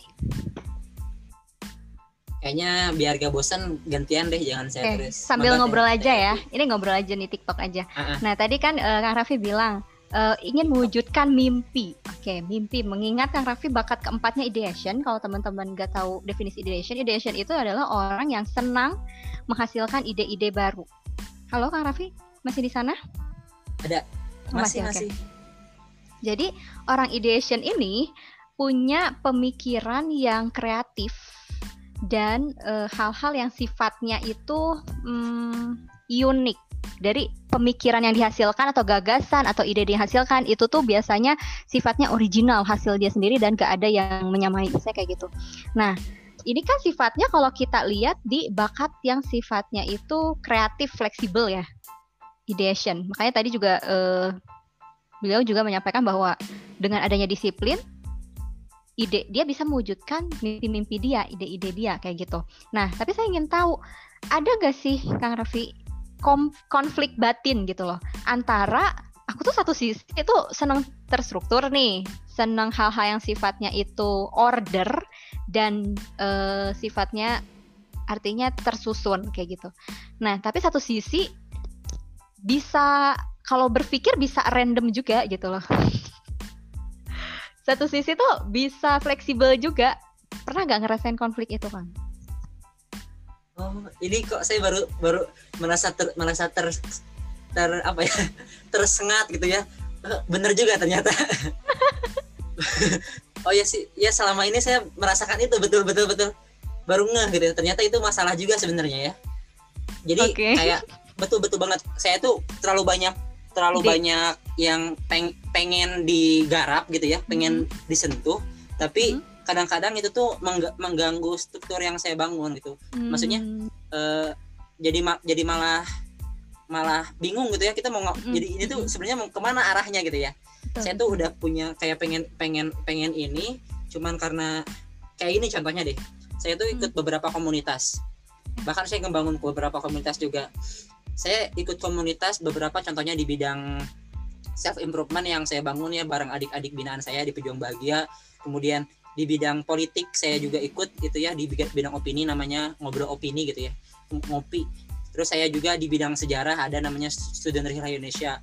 Kemudian di uh, apa lagi ya di bidang keilmiahan ada jadi kan itu bisa dikatakan terlalu banyak apa ya saya tuh ke mana sih arahnya gitu ya.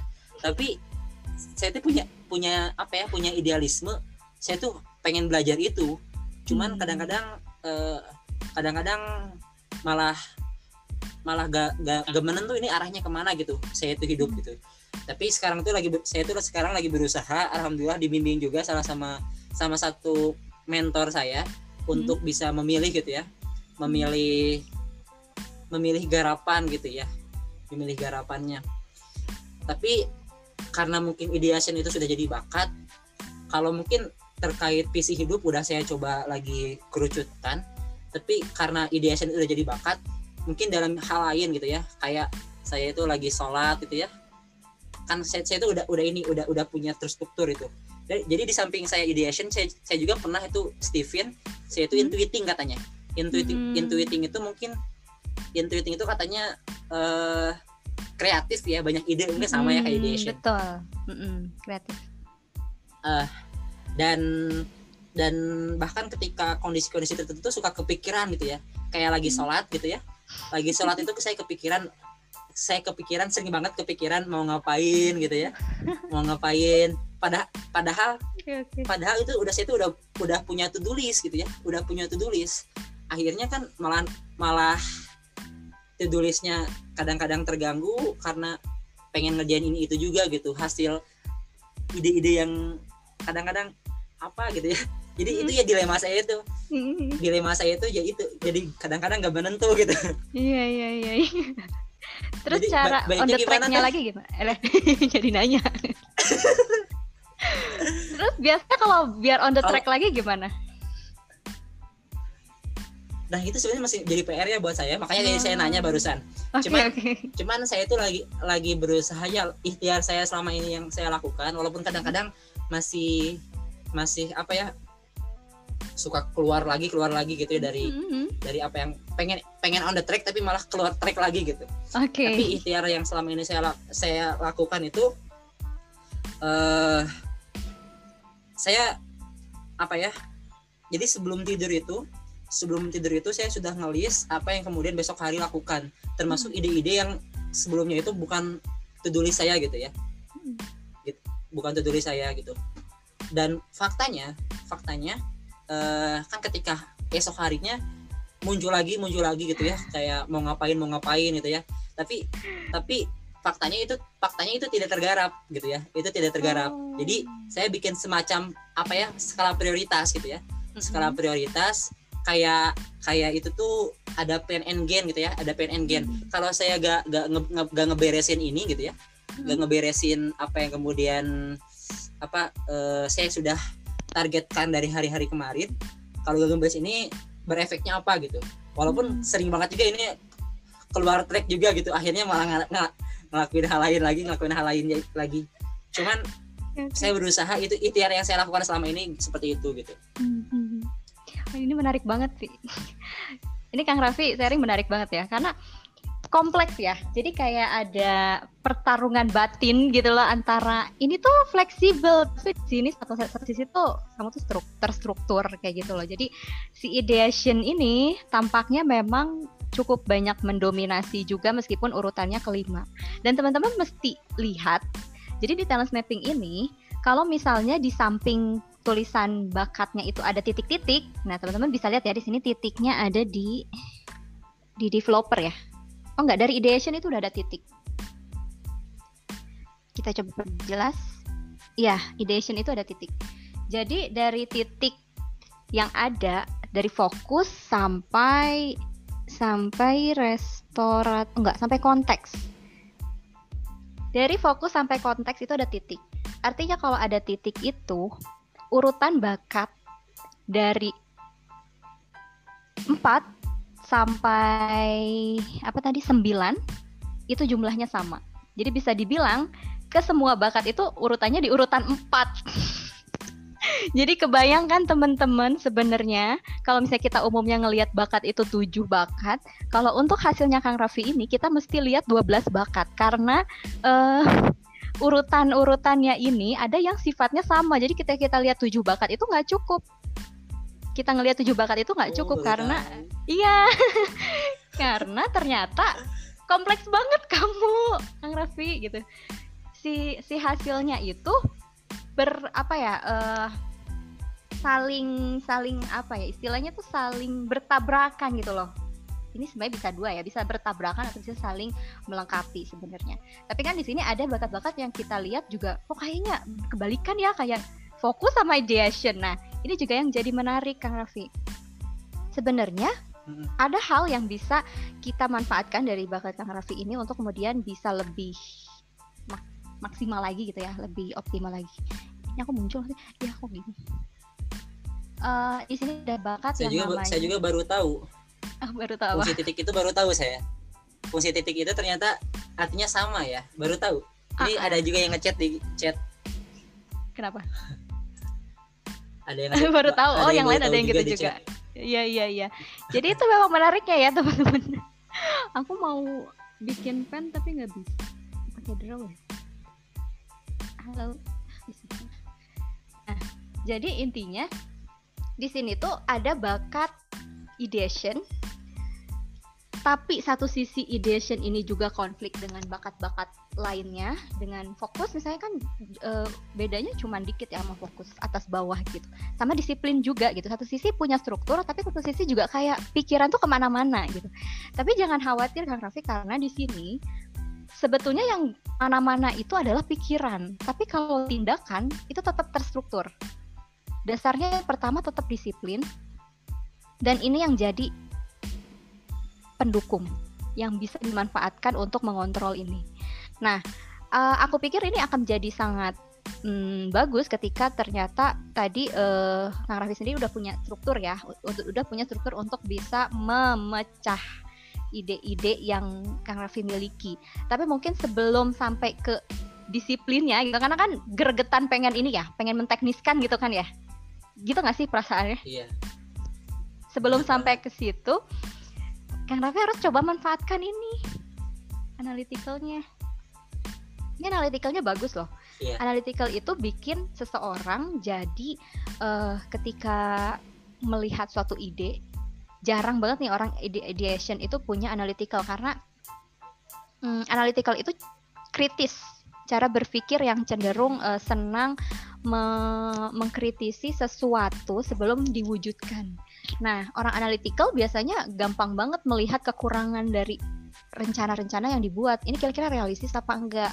Ini kira-kira hmm, masuk akal atau oke okay enggak nih buat diwujudkan? Nah, jadi mungkin sebenarnya si bakat analytical ini bisa mengontrol dari ideation tadi. Jadi mungkin kebayang ya perangnya kayak gimana gitu loh jadi satu sisi tuh ada ideation banyak nih banyak banget nih eh, pengennya brainstorming mulu gitu loh kerjaannya tapi satu sisi tuh kayak bentar-bentar kalau misalnya analytical ini dimanfaatkan pasti nanti akan gini bentar-bentar coba dipikirin dulu kira-kira ini masuk akal apa enggak kira-kira ini mungkin nggak ya diwujudkan sebelum benar-benar ditekniskin nih kira-kira apa nih step-stepnya gitu loh uh, yang bisa mematangkan ide ini. Nah, tadi aku sempat nangkap juga Kak Raffi bilang uh, buat analisa SWOT ya. Yeah. Betul kan?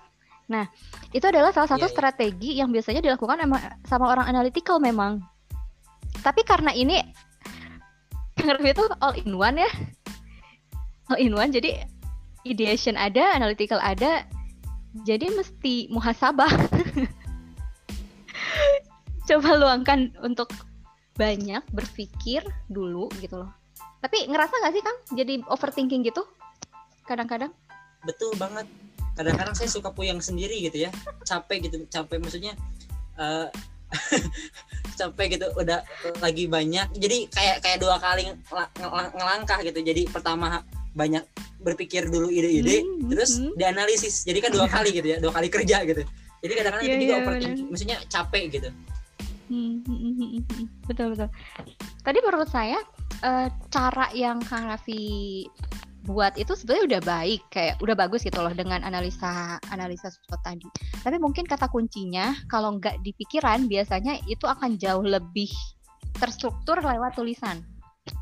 Halo Kang Raffi masih di sana? Masih. Masih masih masih. Oke, okay. mungkin bisa dicoba lewat tulisan Kang karena mengingat di sini bakat uh, disiplinnya juga tinggi ya. Saya juga sempat melihat Kang Raffi punya karya yang berkaitan dengan menulis.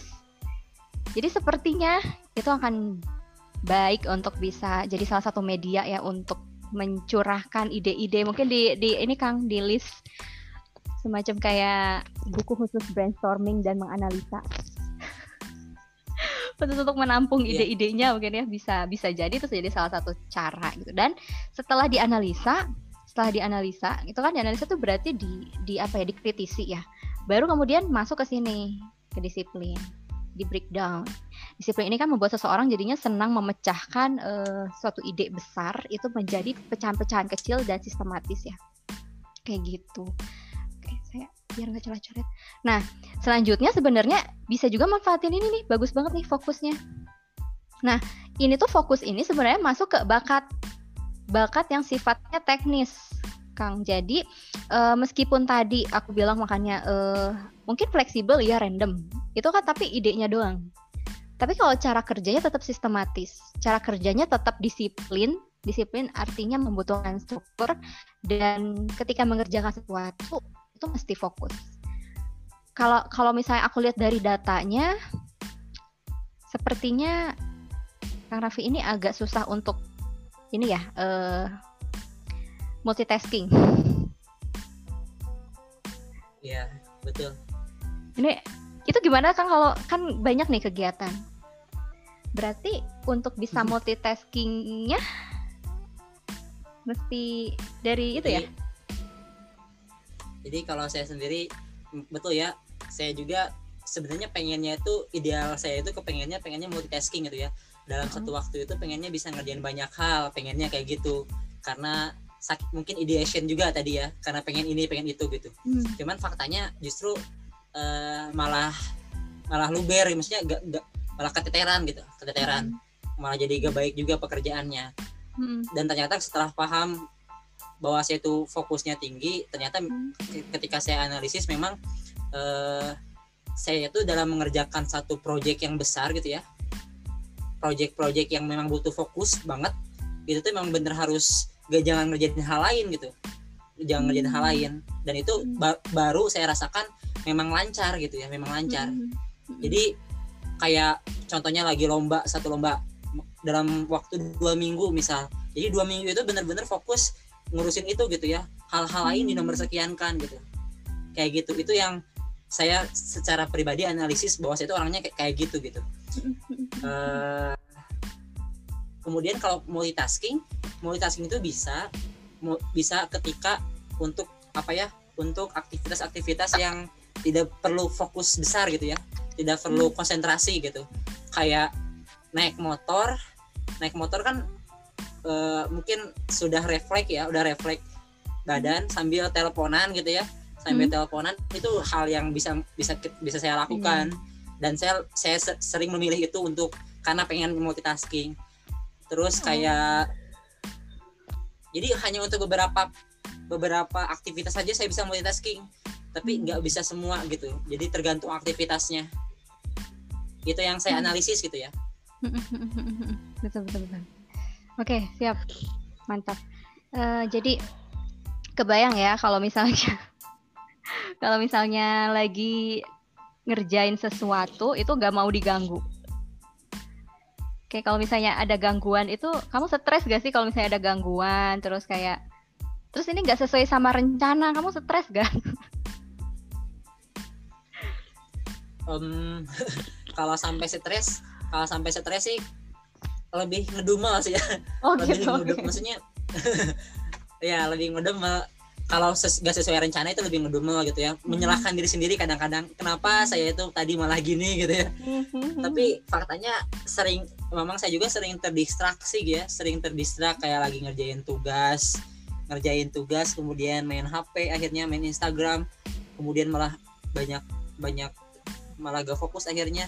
Akhirnya tugas juga sampai gak sesuai rencana selesainya. Itu kan kadang-kadang saya ngedumel gitu ya.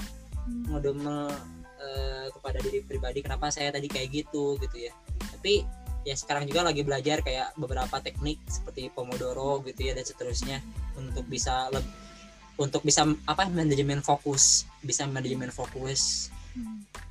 kayak gitu mungkin. Siap siap. Mantap. Oke. Ini juga saya ingin uh, menyinggung bakat yang menarik juga. Tadi Kak Raffi bilang di poin ketiga ya kalau nggak salah kalau poin kedua barusan Kak Arifi bilangnya gini, uh, saya sempat mendengar ada menyebutkan eh, hal-hal uh, yang sifatnya itu waktu sharing ya, waktu sharing. Ketika misalnya dalam tim itu leadershipnya bagus, Kang Raffi bisa uh, me mengembangkan orang dan memberikan dorongan orang itu untuk kemudian uh, bisa mengerjakan sesuatu. Nah, yang saya pikirkan, yang saya pikirkan mungkin ketika misalnya ada salah satu anggotanya ya mungkin ada satu, salah satu anggotanya yang dia merasa gak percaya diri atau misalnya dia merasa oh, kayaknya aku gak mampu atau misalnya uh, dia merasa insecure dan lain sebagainya yang Kak Raffi lakukan apa? Kak Raffi? Ya.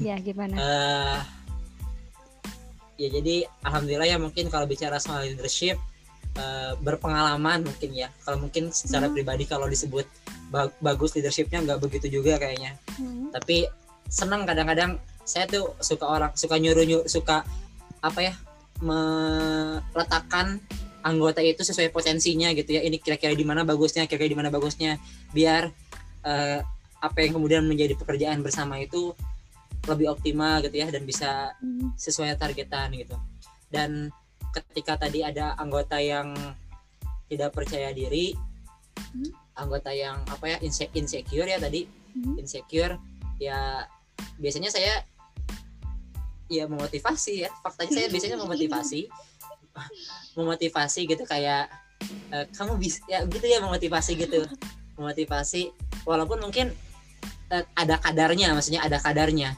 di ketika ketika e, apa ya e, kalau apa ya masih kene permukaan masih kene. Kalau itu masih permukaan maksudnya hal-hal yang bisa disentuh secara motivasi gitu ya. Dikasih motivasi atau uh, solusi gitu. Dikasih solusi. Saya sering melakukan itu. Tapi kadang-kadang kalau memang udah udah apa ya sulit banget ya biasanya saya uh, biarin dia gitu ya biarin saya kerjakan sendiri gitu. Oke. Okay. biasanya kayak gitu. Menarik nih. Tadi ada dua kata kunci ya. Uh, motivasi kalau misalnya nggak bisa ya udah kerjain aja sendiri gitu. Nah yang motivasi ini adalah bakat orang-orang yang biasanya uh, senang ngomong. Nah Haraf ini kebetulan developernya tinggi dan communicationnya masih masuk ke bakat yang uh, cukup tinggi ya bakat pendukung jadi seneng ngob, uh, seneng apa ya berbicara juga di depan orang dan kata kunci yang paling jelasnya di sini developer. Developer itu membuat seseorang uh, jadi senang ketika melihat orang lain itu berkembang. Nah, ini yang mungkin dimiliki oleh Kang Raffi sehingga membuat uh, beliau menjadi apa ya? Kalau misalnya teman-teman nanti uh, konsul misalnya sama beliau, mungkin teman-teman akan merasa sedang curhat ke Mario Teguh gitu ya. Jadi kayak dimotivasi tahu-tahu di di apa ya kalau misalnya chat atau di akhir itu kayak ada quotable quotable gitu kata-katanya. Nah nanti mungkin juga saya coba tampilkan salah satu contohnya ya di akhir. Jadi itu adalah bakat yang rapi yang muncul dari developer kan. Nah ini menarik juga ketika tadi bilang uh, kalau misalnya nggak masih nggak bisa itu kan masih di awal-awal nih dimotivasi. Tapi kalau masih nggak bisa ya udah lakuin sendiri. Nah ini teman-teman mesti mesti cek nih apa sih yang membuat Kang Raffi itu seperti itu? Ternyata karena ininya teman-teman disiplinnya dan perfeksionis. Nah kalau teman-teman tadi mendengar orang yang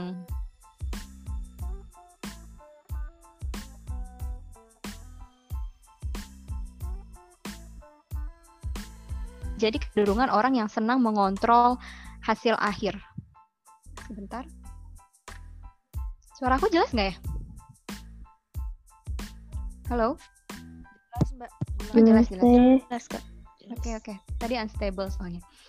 Jadi orang yang benar-benar senang mengontrol hasil akhir sekalipun itu di kelompok.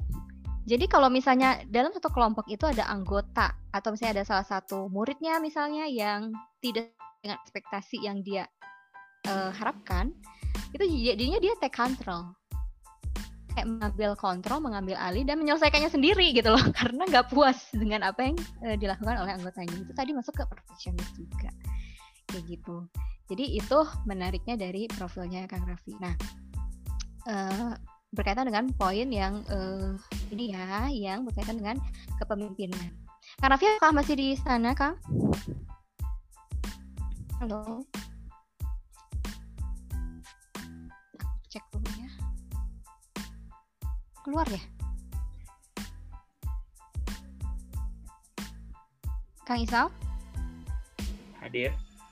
Kang Raffi keluar ya? Keluar.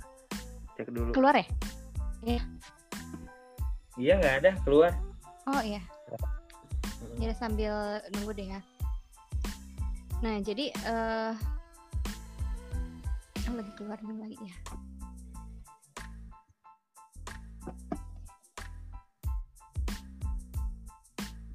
Jadi itu tadi ya teman-teman. Sebenarnya kalau misalnya kita bicara tentang perfeksionis, sebenarnya nggak cuma ada di bakat disiplin aja, tapi juga ada di bakat maximizer. Kalau bakat maximizer eh, itu nanti berbeda lagi ya bahasanya karena lebih ke yang dicapainya itu adalah kualitas. Jadi kalau misalnya hasilnya nggak sesuai dengan kualitas standar yang dia pengen inginkan gitu ya, ini lebih lebih abstrak lagi sih kalau maximizer karena standar perfectnya dia itu adalah uh, intuis, intuitif. Jadi hal yang menurut orang itu tuh perfect adalah hal yang sifatnya versi dia sendiri gitu. Tapi kalau disiplin itu perfeksionis yang dia inginkan ya sama sih sebenarnya perfeksionis itu nggak ada yang realistis ya sebenarnya karena kan dia tuh strict gitu. Nah, disiplin ini sebenarnya jauh lebih strictnya itu lebih karena ordernya itu gitu. Senang urutan, senang struktur, senang hal-hal yang sifatnya itu kalau udah satu jalan, satu jalan aja nih. Nah, nanti mungkin kita akan coba tanya ya Mas Raffi. Mengingat di sini kan strategiknya agak di bawah ya. Kalau misalnya strategik itu kan jadinya ketika misalnya kita nggak punya satu plan, misalnya satu plan kita itu gagal, itu biasanya kalau orang strategik itu dia akan punya plan-plan lain nih plan B, plan C, plan D. Nah, Kang Raffi ini uh, strategiknya di bawah. Jadi ketika punya satu tujuan, itu kebayang ya, dia tuh kayak buat aku atau buat beliau itu nggak ada rencana B, C, D gitu loh. Mungkin rencana dia itu adalah strict. Jadi stick on that uh, option gitu ya. Nggak ada option ya. Stick on that plan nggak ada uh, no option gitu. Jadi nggak ada option buat uh, buat dia nggak ada pilihan lain gitu. Nah itu mungkin nanti kita PR ya kita coba tanya kalau misalnya nggak tercapai gimana? Apakah pernah? Gitu,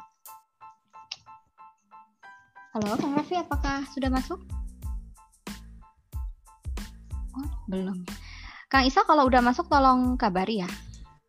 Eh udah saya udah masuk. Oh udah masuk. Oke oke. Oh tadi kang Raffinya Kang Raffi. Oh. Ini ini Kang Raffi udah masuk. Ya. Halo, Kang Raffi. Halo. Si connecting apa? Si, lanjut aja dulu teh. Iya. Oke. Okay. Uh, uh, tolong ingatkan ya, tadi saya punya satu PR. Ya, halo. Mangga dilanjut teh. Ini nah, jaringannya unstable. Unstable ya oke. Okay. uh, pertanyaan saya tadi kedengeran nggak kang Raffi? Yang mana? Oke okay, saya ulangi ya. Nah tadi mm, nanya. Kalau misalnya kang Raffi nih ini kan mengingat strategi kang Raffi itu agak di bawah ya. Ini menarik sih. Strategic. jadi oh iya. Ah ya jadi saya ingin meng-highlight di sini bahwa uh, ada salah satu bakat Kang Raffi eh bahkan Kang Raffi yang ada di nomor 25 itu strategik. Nah, strategik ini kalau misalnya orang strategik itu biasanya kan kalau misalnya dia punya satu plan, satu plan ini nggak tercapai nih. Dia punya plan B, C, D, E, E, e gitu kayak gitu. Jadi dia punya uh, option. Nah, Kang Raffi ini karena strategiknya di bawah, disiplinnya kuat banget gitu, fokusnya juga kuat ini tuh kebayangnya ketika misalnya punya satu plan, terus yang itu tuh nggak tercapai, jadi bingung nih, plan nggak ada option B, C, D gitu. Jadi ya udah ngikutin itu aja gitu, ngikutin uh, ke mana saya melangkah di awal aja pokoknya gitu. Kalau misalnya nggak tercapai, gimana sih reaksinya kan gitu? Pengen tahu. Oke, gitu. ini saya baru baru nyadar juga Gitu. Saya baru ngeh juga. Baru ngeh juga ternyata ya betul sih, betul banget. Uh, saya tipe orang yang mungkin senang di zona nyaman, tapi zona mm -hmm. nyaman saya itu adalah apa yang kemudian saya rencanakan gitu. Mm -hmm. Jadi uh, saya saya saya saya jarang mikirin jarang mikirin what if gitu ya. Ap, gimana mm -hmm. jika gak berhasil gitu, jarang mikirin kayak gitu cuman ternyata hmm. bener juga ya saya baru nyadar ternyata ketika dikasih tahu sama TFI Uh, oh gitu. Jadi tapi menarik kan deliberatifnya cukup tinggi. Iya iya. Oke, lanjut ya. dulu mungkin Kang Raffi.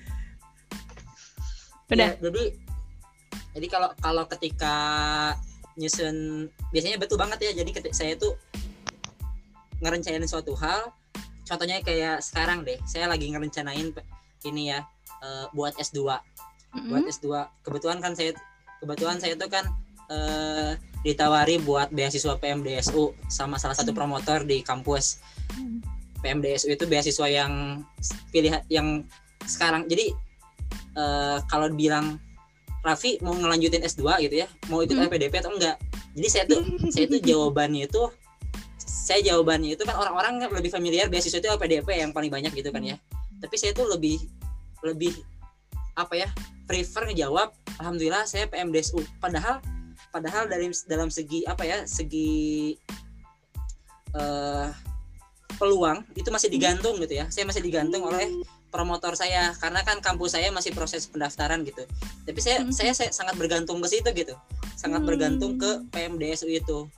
Jadi apa ya mungkin kalau dikatakan kayak tadi uh, pengen stay on the track dalam hal ini satu track doang gitu ya. Gak hmm. ada gak kepikiran track dua tiga gitu ya. Uh, bener banget saya baru baru nggak juga ternyata seperti itu. Fokus tinggi strategi kelemah. Jadi kalau kalau seandainya gak kecapai kalau hmm. gak kecapai uh, saya saya ngebangun lagi gitu ya. Ngebangun lagi mikir lagi gitu. Gak gak gak, gak dari awal gitu. Hmm. Jadi kayak gitu sih. Okay, bangun okay, rencana lagi. Mantap, mantap. Kang Faisal mau mengomentari tadi? Ya deliberatif. Saya mau nanya. Okay. Deliberatif itu kan uh, sangat tidak mau mengambil resiko nggak sih? Emang saya nomor berapa deliberatif? Wait, aku coba geser ya. Ke bawah 14 atau 13 tuh? 13, 13 masih 14 besar lah ya uh, uh. Hmm, merasa merasanya sekarang di zona nyaman atau di zona aman? Apa bedanya sekarang. itu? Beda. Oke okay, oke. Okay. zona nyaman zona aman. Kalau sekarang saya berasa berasa di zona tidak nyaman dan tidak aman. Apa apa jadi uh, karena karena saya pribadi sekarang itu kan baru ya fresh graduate gitu ya fresh graduate baru lulus jadi kalau bilang aman enggak gitu ya karena masih ngawang-ngawang ini kira-kira uh, masih banyak saya digantung gitu ya karena hmm. ditambah kondisi covid sekarang banyak beasiswa yang belum jelas dan seterusnya gitu hmm. jadi bisa dibilang apa saya belum bisa banyak merencanakan gitu ya belum bisa banyak merencanakan karena uh, faktor eksternal itu belum jelas juga gitu yang hmm. bisa mempengaruhi perencanaan saya gitu jadi kalau dibilang nyaman uh, belum nyam, belum kalau dibilang aman belum aman. Hmm. tapi kalau nyaman karena tidak aman tadi jadi saya kurang nyaman gitu ya. Cuman uh, cuman kalau kalau ini ya uh, saya ini nyamannya dari segi apa ya? Mungkin kalau dari segi apa ya uh, kejelasan di masa depan kejelasan di masa depan itu mungkin tadi kaitannya sama aman ya kaitannya hmm. sama aman jadi tadi saya rasa belum aman tapi kalau hmm. bicara soal bicara soal hari ini uh, ya saya nyaman nyaman aja sih saya nyaman nyaman hmm. aja karena uh, apa tidak banyak tuntutan gitu kalau sekarang ya jadi hmm. apa yang saya rencan apa yang saya rencanakan mungkin dalam hal-hal yang jangkanya pendek hmm? uh, masih dalam kaw dalam kawasan saya gitu masih dalam hmm. kawasan saya kayak gitu sih mungkin itu apakah menjawab itu, itu yang saya bayangkan Enggak, saya cuma mau ke intinya gini sih. Karena deliberatifnya masih 14 besar gitu kan, berarti sebenarnya kalau deliberatif cukup tinggi itu sangat tidak mau mengambil resiko berat gitu. Jadi emang apa ya, deliberatif itu kan eh, hati-hati sangat hati-hati dan sangat ngerem. Apa ya? Waspada. Waspada. Banyak remnya. Banyak remnya. Karena remnya itu kalau ngegas tuh resiko semua tuh. Tapi gas pelan pelan pelan pelan pelan pelan pelan pelan orang deliberatif kan gitu.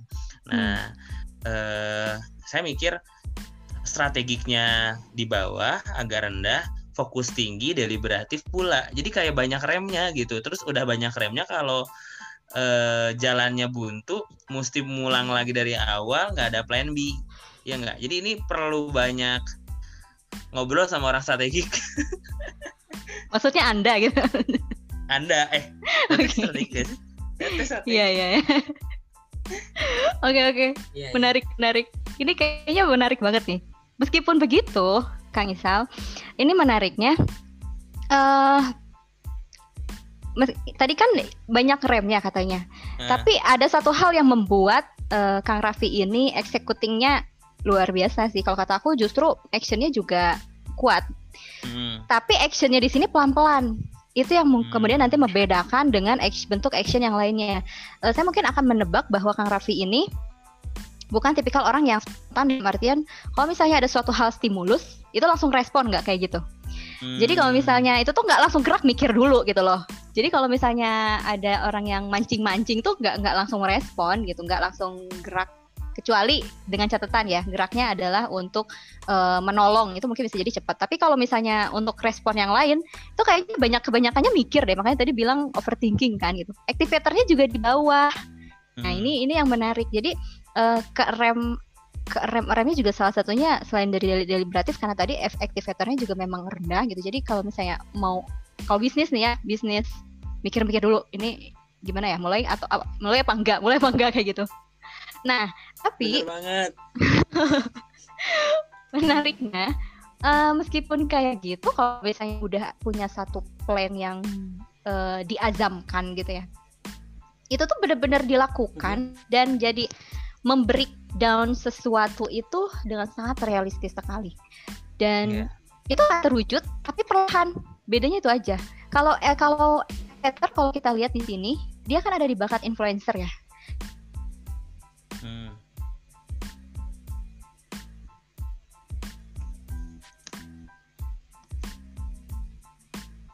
ini di TFV-nya ya yang freeze ya?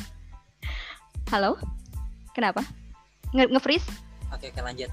Tadi saya kayaknya jaringan di saya. Lanjut ya. Oke.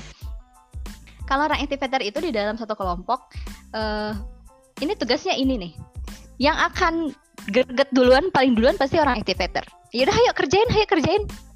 Jangan wacana mulu kayak gitu. Nah Kang Raffi ini bukan tipikal yang kayak gitu. Eh bentar bentar bentar ngerem.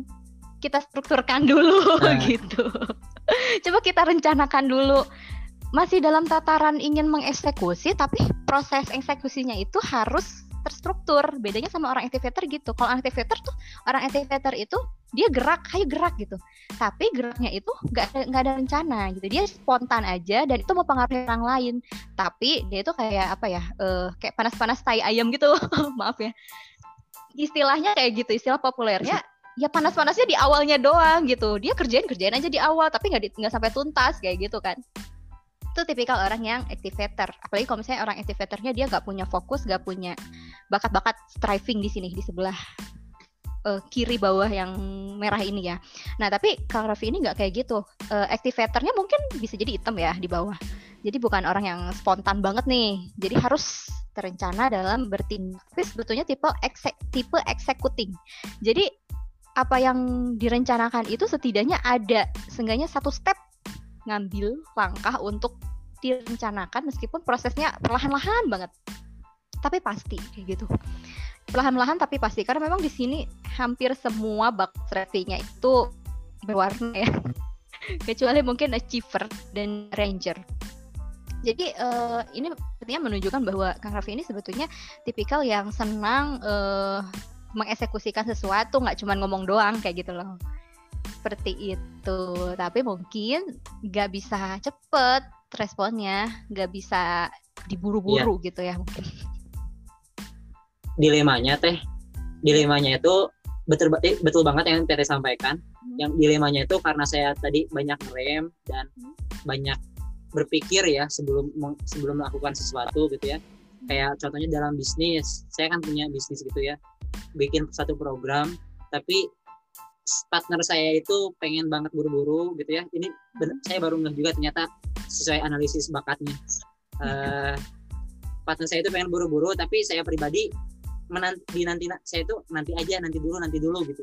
Tapi karena saya mungkin ideation ya ini dilema saya. Karena saya itu ideation jadi justru justru kepikiran hal lain juga ketika menanti nantikan gitu ya. Hmm. ngerem yang itu. Jadi itu juga kadang-kadang menurut saya sih di- dilema saya selama ini Hmm, Saya baru hmm, ngeh juga. hmm, hmm. Menarik ya. Ketika dinanti-nanti itu justru malah muncul ide yang lain gitu yang yang itu jadi lupa. Oke oke oke.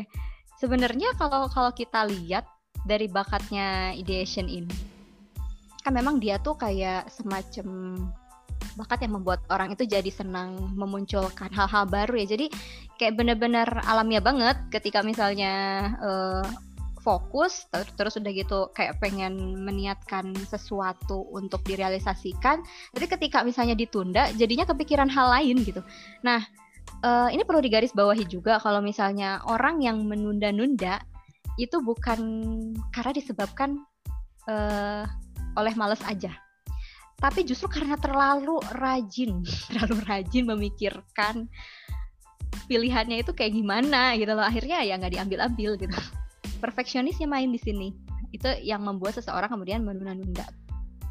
Nah eh, terus tadi bicara tentang ideation. Ya lagi-lagi ini eh, salah satu hal yang menarik untuk dibahas ya.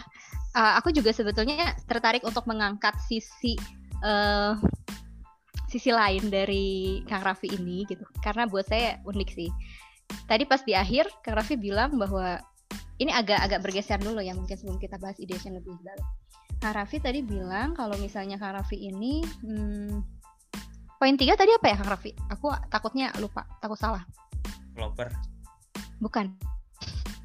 Yang Kang Raffi itu bilang bisa personal branding branding kayak gitu.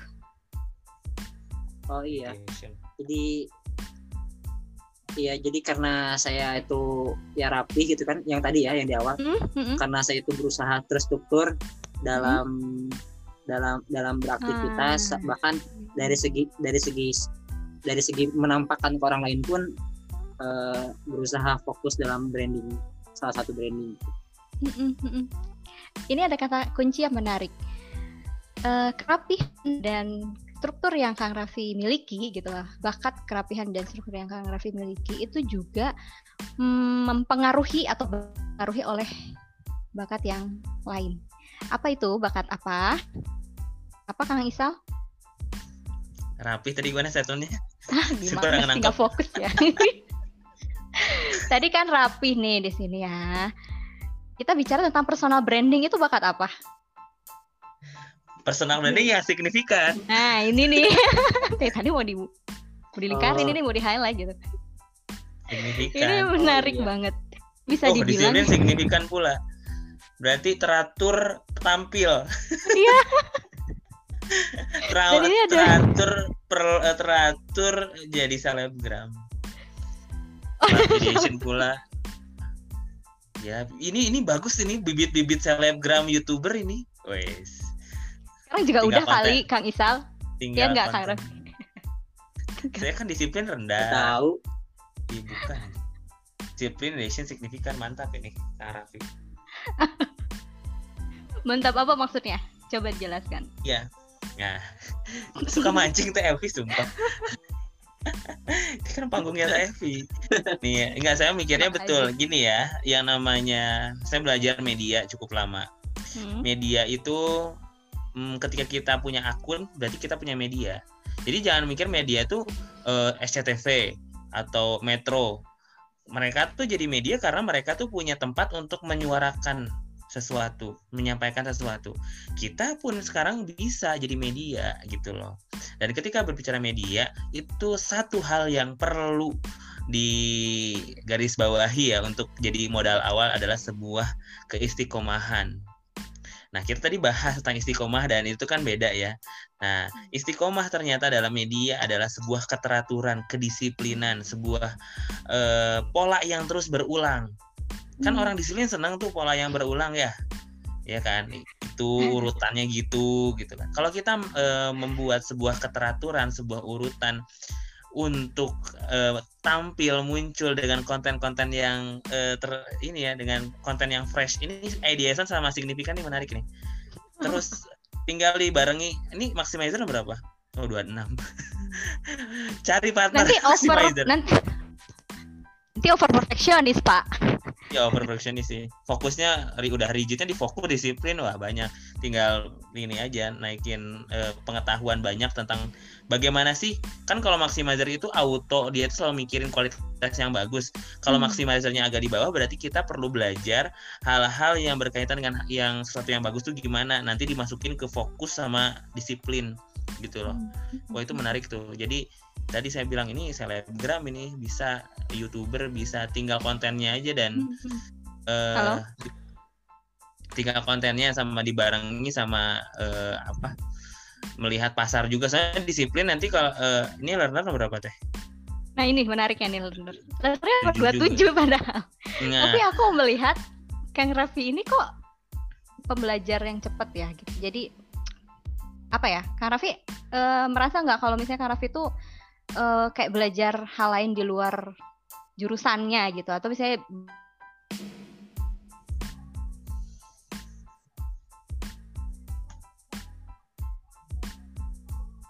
Halo, Teh? Suaranya? Tadi terputus dari. Oh, ini kita lagi bicara tentang learner.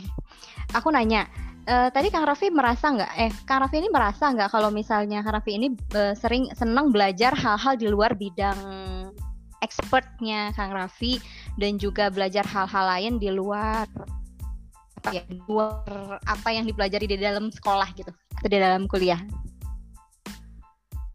Jadi kalau bisa bicara soal senang atau enggak belajar, hmm. saya tuh senang belajar senang yang yang kira-kira mendukung apa ya, ya pertama passion ya passion kalau hmm. saya nyaman di situ saya senang belajarnya tapi hmm.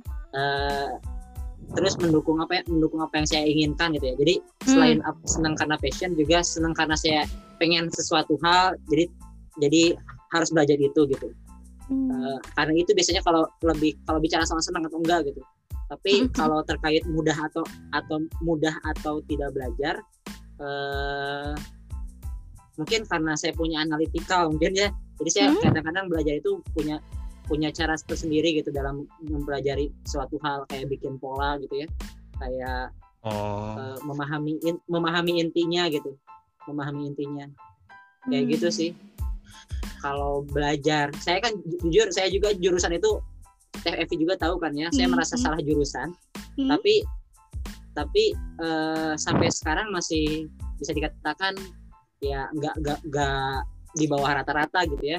Masih stay on the track gitu ya. Walaupun nggak nyaman gitu ya nggak nyaman. Cuman alhamdulillah bisa belajar di situ gitu. Bisa belajar di situ. Saya memahami hal-hal yang memang perlu dipelajari gitu. Memahami hal-hal yang memang kira-kira cukup gitu ya. Di batas cukup saja itu jadi punya punya alasan gitu ya. Hmm. punya alasan dalam belajar itu punya alasan dalam belajar menarik. Oke. Hilang ya sore oke ada, ada. kang Isal kang Isal gimana? Mau menanggapi? Halo halo halo halo. Kang Isal halo kang oh, Isal putus-putus ya bentar. Iya iya iya. Tadi kan hanya learner silakan Halo. Halo. Kang Isal?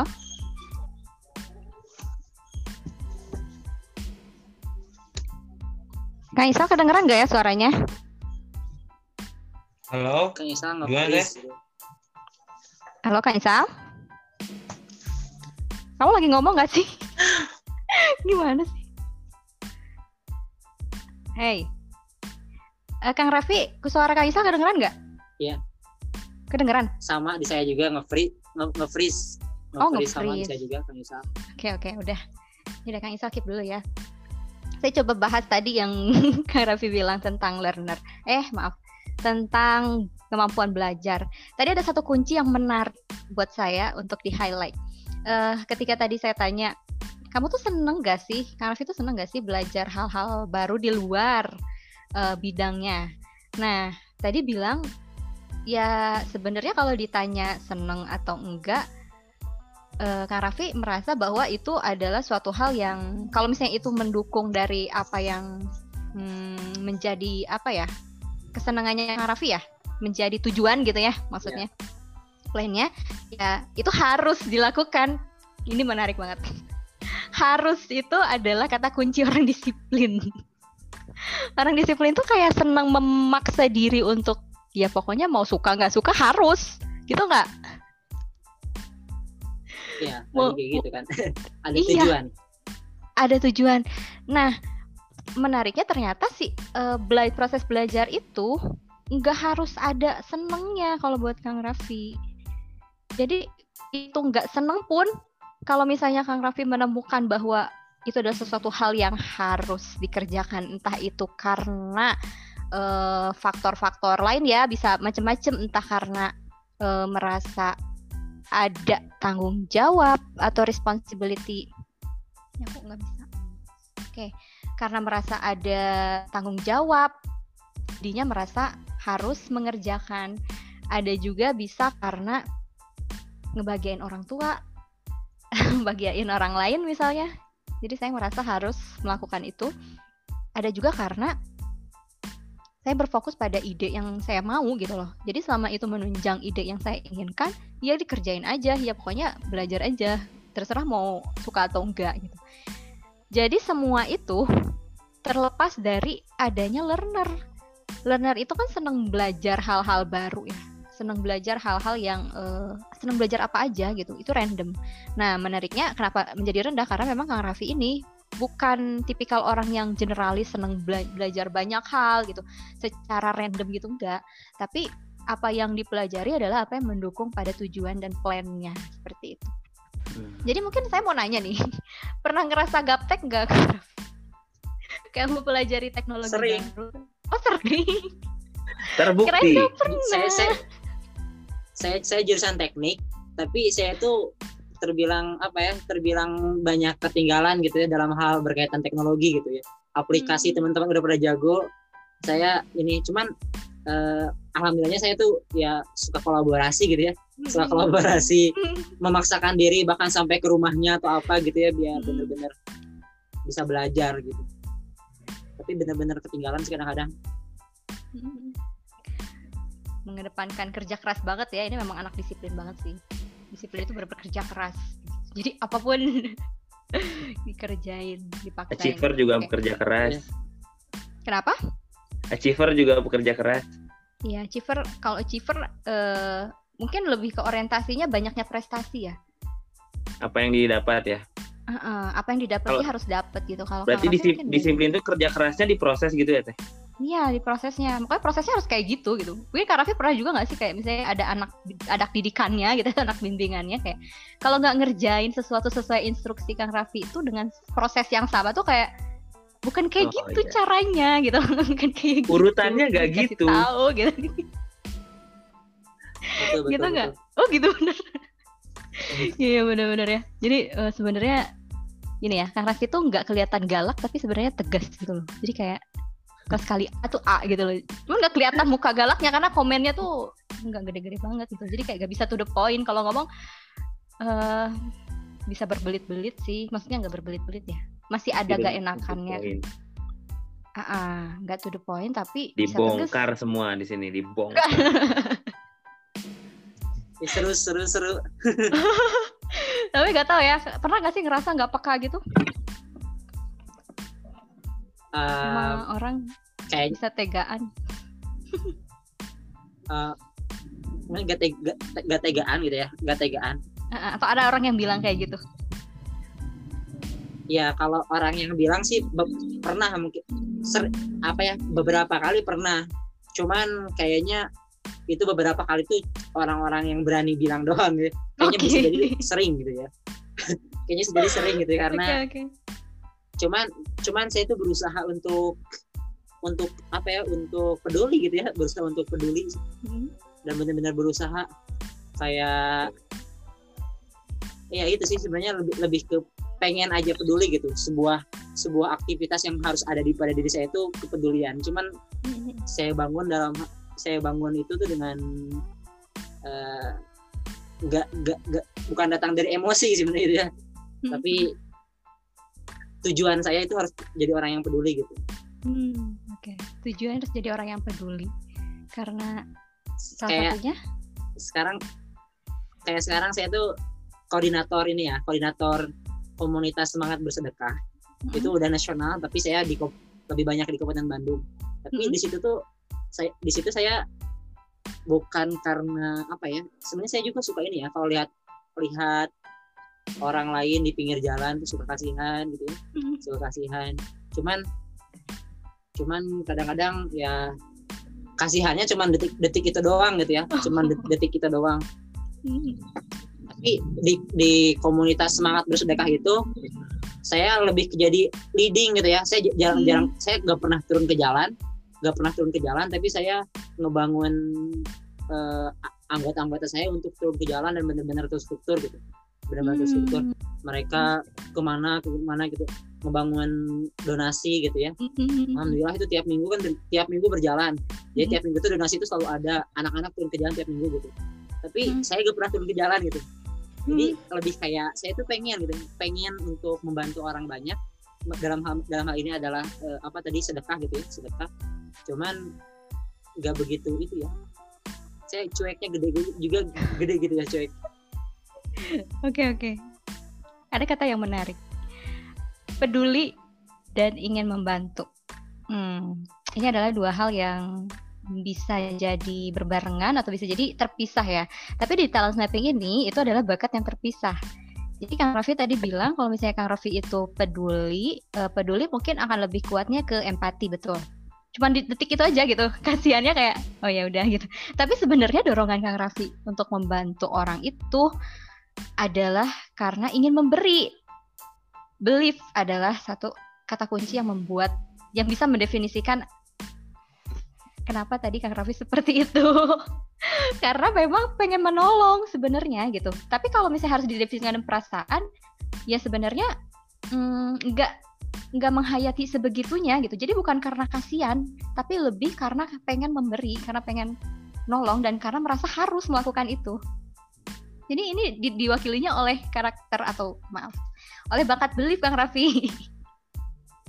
Jadi oh, iya, sangat terwakili dengan bakat belief. Makanya kenapa kemudian uh, mungkin kalau kita simpulkan bisa jadi tadi mau dikaitin dengan entrepreneur misalnya entrepreneur mungkin akan menjadi susah kalau yang sifatnya profit ya.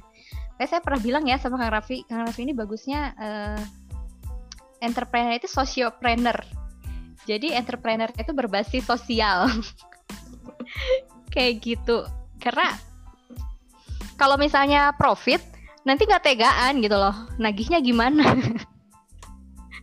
Terus mungkin hal-hal yang sifat yang sifatnya kecuali kalau misalnya Kak Raffi punya sistem dan kemudian itu memisahkan ya memisahkan. Kalau misalnya udah punya sistem eh, ya, ya biasanya bisa. Apalagi kalau punya disiplin bagus ya. Untuk bagian cashiering dan lain sebagainya hal-hal berkaitan dengan pengelolaan uang sebenarnya bagus. Cuman gak teganya ini kan masih ada ya. Jadi kayak hmm, ingin profit ujung-ujungnya tapi karena gak teganya udah kasih aja deh kayak gitu. Itu yang mungkin jadi PR ya kita udah pernah bahas ini kan ya dulu Kang Raffi. Oke okay. Iya, mungkin itu kepanjangan ya kita ngobrol. Kang Isal ada yang ingin disampaikan dulu sebelum Teteh closing statement dulu mungkin. Kenapa maksudnya? Ini uh, terlalu seru ya, kayaknya terlalu asik ya. Jadi mm-hmm. Memang durasinya kalau sama TF ini kalau misalkan mau konsultasi Waduh. bisa sejam ya. di overtime tapi dah itu insya Allah daging semua ya. Maaf ya Kang Raffi, Kang Raffi kan disiplin jadinya TFI kan konsistensi ya. Kok gituin. Oke oke. Sesuai dengan janjinya timeline. Oke. Okay. Itu sudah sebenarnya... uh, cukup gimana? Iya tadi sampaikan lanjut. ya sekarang sudah uh, mau mau jam 10 juga gitu ya. Mau menyampaikan itu saya tadi uh, jam 10 ini juga apa uh, tadi diskusinya bergulir cukup panjang ya dua jam. Uh, saya sebagai MC di sini mungkin dari Teh Evi sama Kang Raffi mungkin ada uh, yang mau disampaikan. Lombok mau jam 11 Oke, bentar ya. Uh, saya coba meluruskan dulu tadi apa yang uh, disampaikan oleh saya di awal. Uh, Sebenarnya kalau misalnya kita nggak punya bakat disiplin gimana sih? Tadi kan kita udah nangkep ya banyak banget nih yang disampaikan oleh Kang Raffi terkait dengan manfaat dari disiplin. Kang Raffi juga sempat menyebutkan bahwa ya setiap orang itu harus punya harus bisa disiplin gitu. Tadi teman-teman ada yang menyebutkan kalau misalnya salah satu contoh untuk sholat tepat waktu itu nggak harus loh lewat bakat disiplin tapi bisa dengan bakat lain. Salah satunya misalnya responsibility. Kalau misalnya kita lihat kita kita coba lihat lagi definisinya, responsibility itu kan tanggung jawab yang membuat seseorang itu kemudian merasa harus melakukan itu atau uh, dia merasa itu adalah amanah. Jadi harus dilakukan meskipun dia nggak berbakat disiplin orang itu bisa disiplin gitu. Bisa bisa sholat tepat waktu karena dia merasa dia punya tanggung jawab nah itulah yang tadi kemudian me, uh, membawa ke definisi ini jadi sebenarnya kalau misalnya kita berfokus pada kekurangan itu bagus nggak sih? Dengan dengan kata-kata yang tadi saya sampaikan. If you dream it, you can achieve it. Tadi kan banyak tuh yang setuju. Nah, ternyata itu nggak ada gunanya teman-teman. Seperti yang tadi e, disebutkan oleh salah satu teman kita, kita berfokus pada kelebihan kita pun kita bisa menutupi kekurangan kita. Kang Raffi juga bilang kalau misalnya tadi uh, beliau punya bakat-bakat seperti ideation, kemudian disiplin, itu bisa menutupi kelemahan-kelemahannya. Bahkan beliau justru sangat nggak terlihat ya, nggak berbakat competition, tapi sangat kompetitif gitu. Kita nggak tahu kan di balik itu apa gitu. Ternyata di balik itu ada ada ini loh, ada why-nya gitu. Why kenapa? Karena beliau pengen uh, berbagi, senang berbagi, senang uh, melakukan sesuatu itu.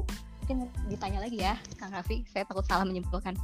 Mungkin di balik dari uh, kompetisi itu, beliau merasa bahwa itu adalah bagian dari dakwah.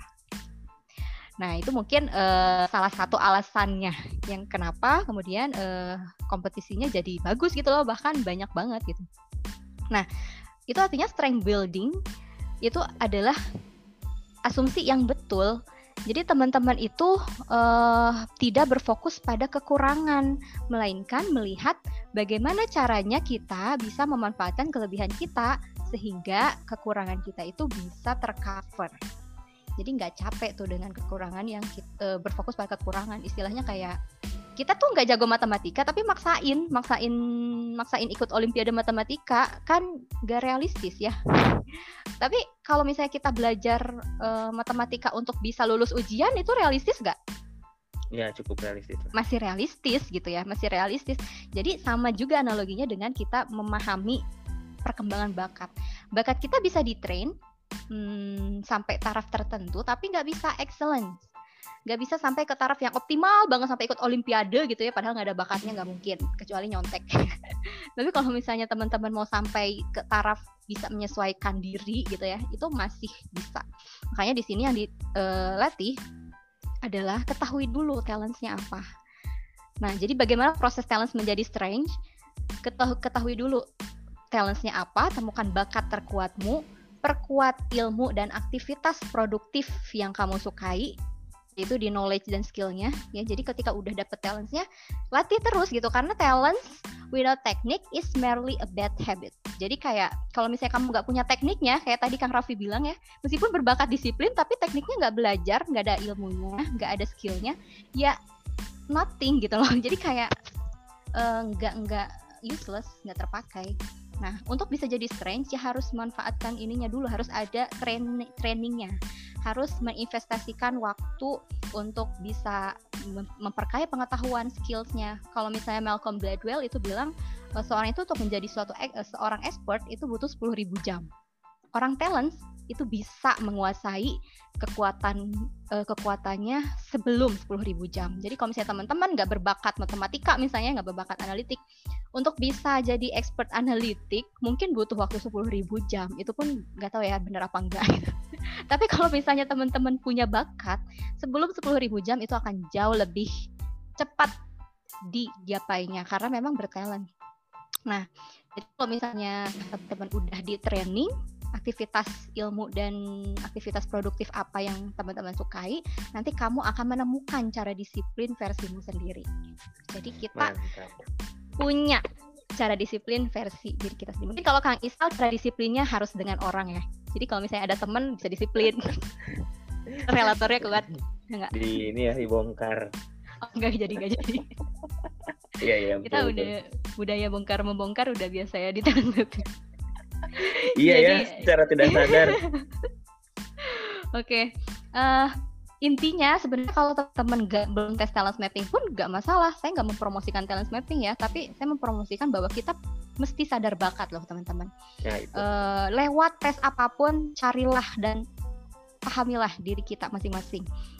Cara-cara untuk mencari mengetahui kita punya bakat atau enggak itu ya simpelnya dengan 4E ini mungkin uh, breakdownnya ya lebih detailnya. Tapi intinya itu dirasakan enjoy kita merasa senang dan nyaman terus kita merasa bahwa ketika kita mengerjakan itu kok mudah ya gitu jadi kita nggak perlu effort yang kuat terus ketika langsung dikerjain saya pernah ngedengar juga cerita dari Kang Raffi Kang Raffi ini meskipun bukan di jurusan bahasa atau di jurusan kepenulisan karena kan di jurusannya teknik Nah, e, jadi beliau itu mempelajari hal-hal yang menurut bakatnya gitu loh. Beliau tuh kan seneng bahasa katanya, seneng penulisan.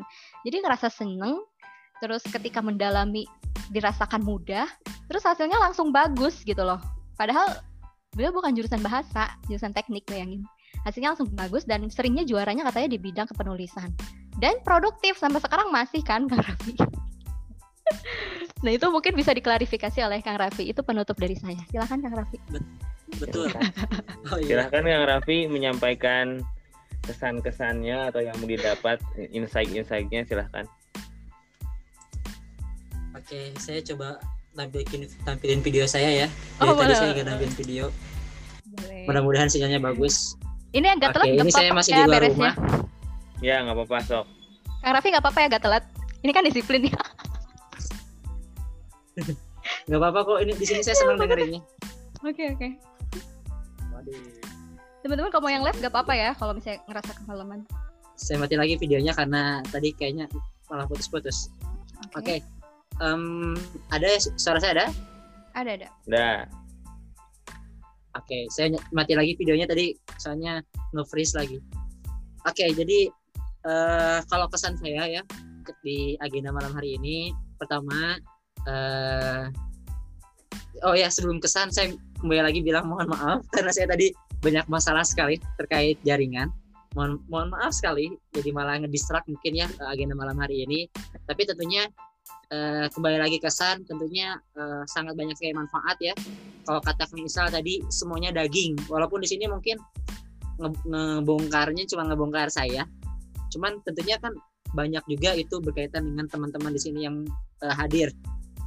Walaupun mungkin dari segi posisinya beda tapi tentunya daging semua dan bisa diambil juga ilmunya sama teman-teman yang lain.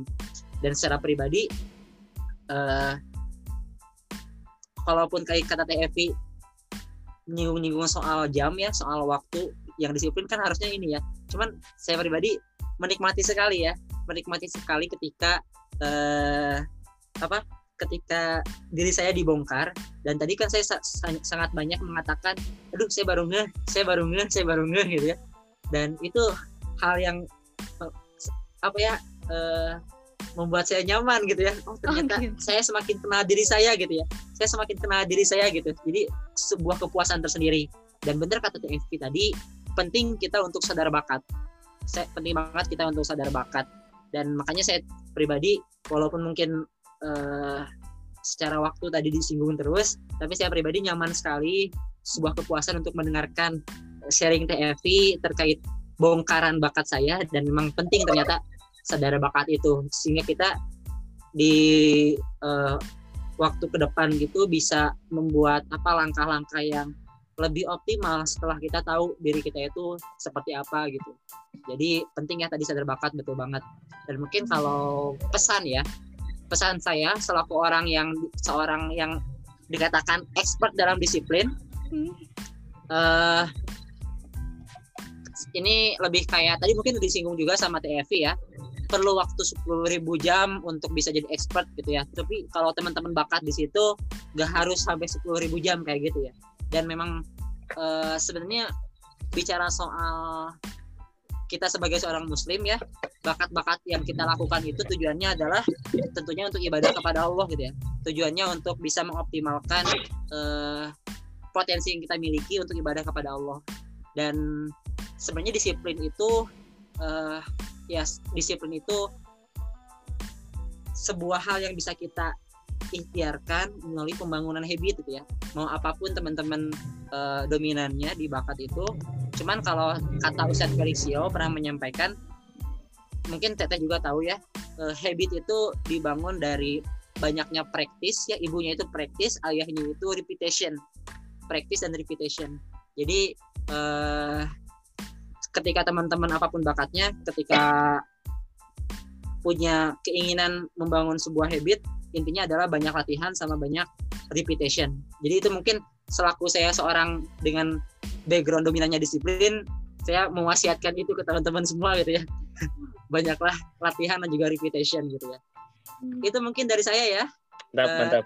terima kasih TFI Kang Isyal dan juga teman-teman semua ini pertama kali saya satu forum dengan Kang Isyal ya uh, saya sering kali lihat pamfletnya Kang Isyal ada posternya gitu ya foto Kang hmm. Isyal gitu ya beruntung sekali di satu forum uh, hatur nuhun Oke. Pasti statementnya ini ya uh. mengejutkan. Kalimat terakhir mengejutkan. Oke. Makasih Tevi, makasih Kang Raffi, makasih teman-teman yang udah uh, nemenin belajar bareng malam hari ini. Ini ada yang menarik uh, Kang, sebentar. Aku mau oh, share iya. screen dulu ya. Uh, yuk, sampai subuh yuk. Enggak. ini menutup aja. Ini dari cetan yang aku dapetin.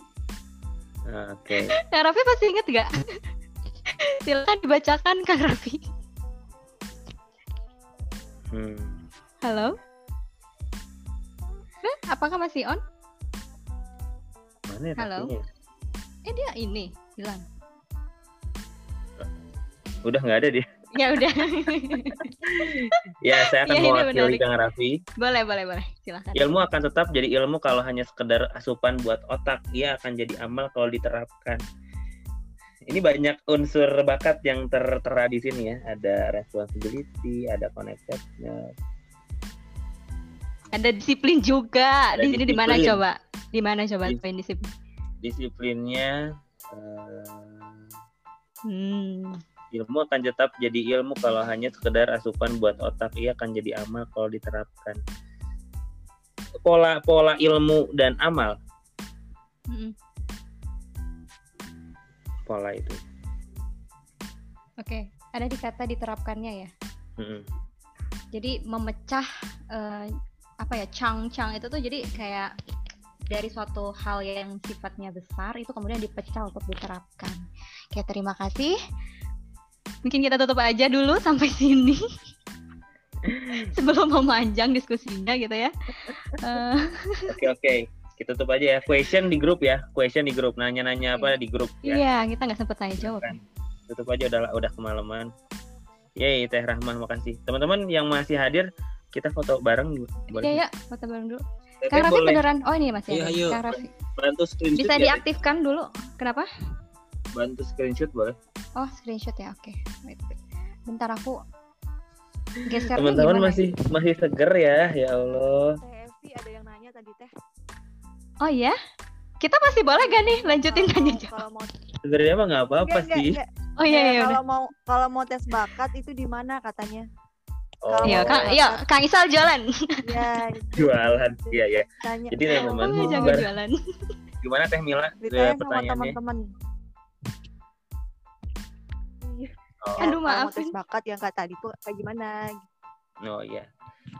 Oke, jadi kalau mau tes bakat bisa di bit.ly slash daftar TMC.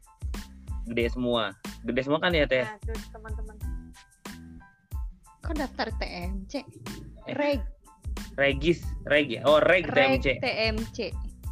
Reg TMC bit.ly slash reg TMC. Mungkin nanti di share di grup ya. Biar nanti di share di grup.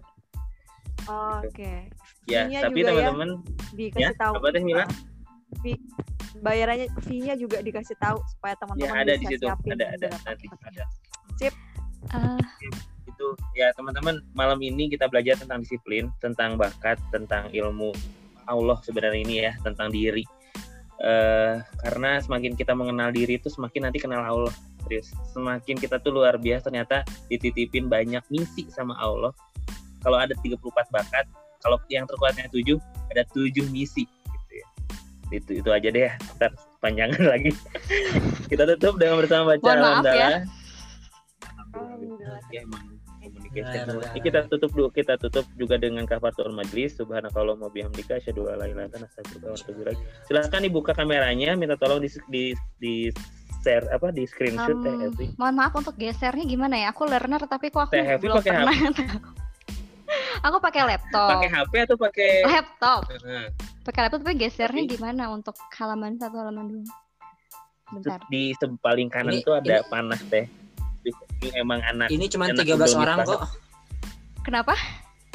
cuma 13 cuma 13 orang mah satu slide itu Oh, udah kan? Udah satu slide kan? Ya Allah, kenapa aku udah Oke. Okay. satu, satu display. Oke, okay, berarti udah ya kita biarin foto aja, sekarang. Ya, Siap. Ini uh, teman-teman silakan dibuka kameranya. Ya. Saya hitung sampai 5 ya. Satu, dua, tiga, empat, lima. Gak ada yang buka lagi? Oke, saya coba foto sekarang ini belum foto Kirain itu. foto itu. Nungguin temen-temen Rindy. Ya Allah masih bangun Yuk yuk foto. Terima kasih banyak. Udah ya? Belum belum belum foto, deh, belum deh. Deh belum. Oh, belum belum.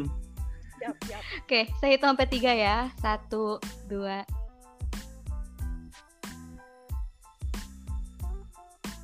Oke, udah. Siap. Yuk. Gak tau bener apa enggak okay. ya. Terima kasih banyak semuanya. Assalamualaikum warahmatullahi wabarakatuh. Sampai jumpa di bedah bakat selanjutnya ya. Yang mau daftar ya bilang. bilang. Yang mau daftar klik linknya. Klik linknya. Oke, okay. atur nuhun ya semuanya.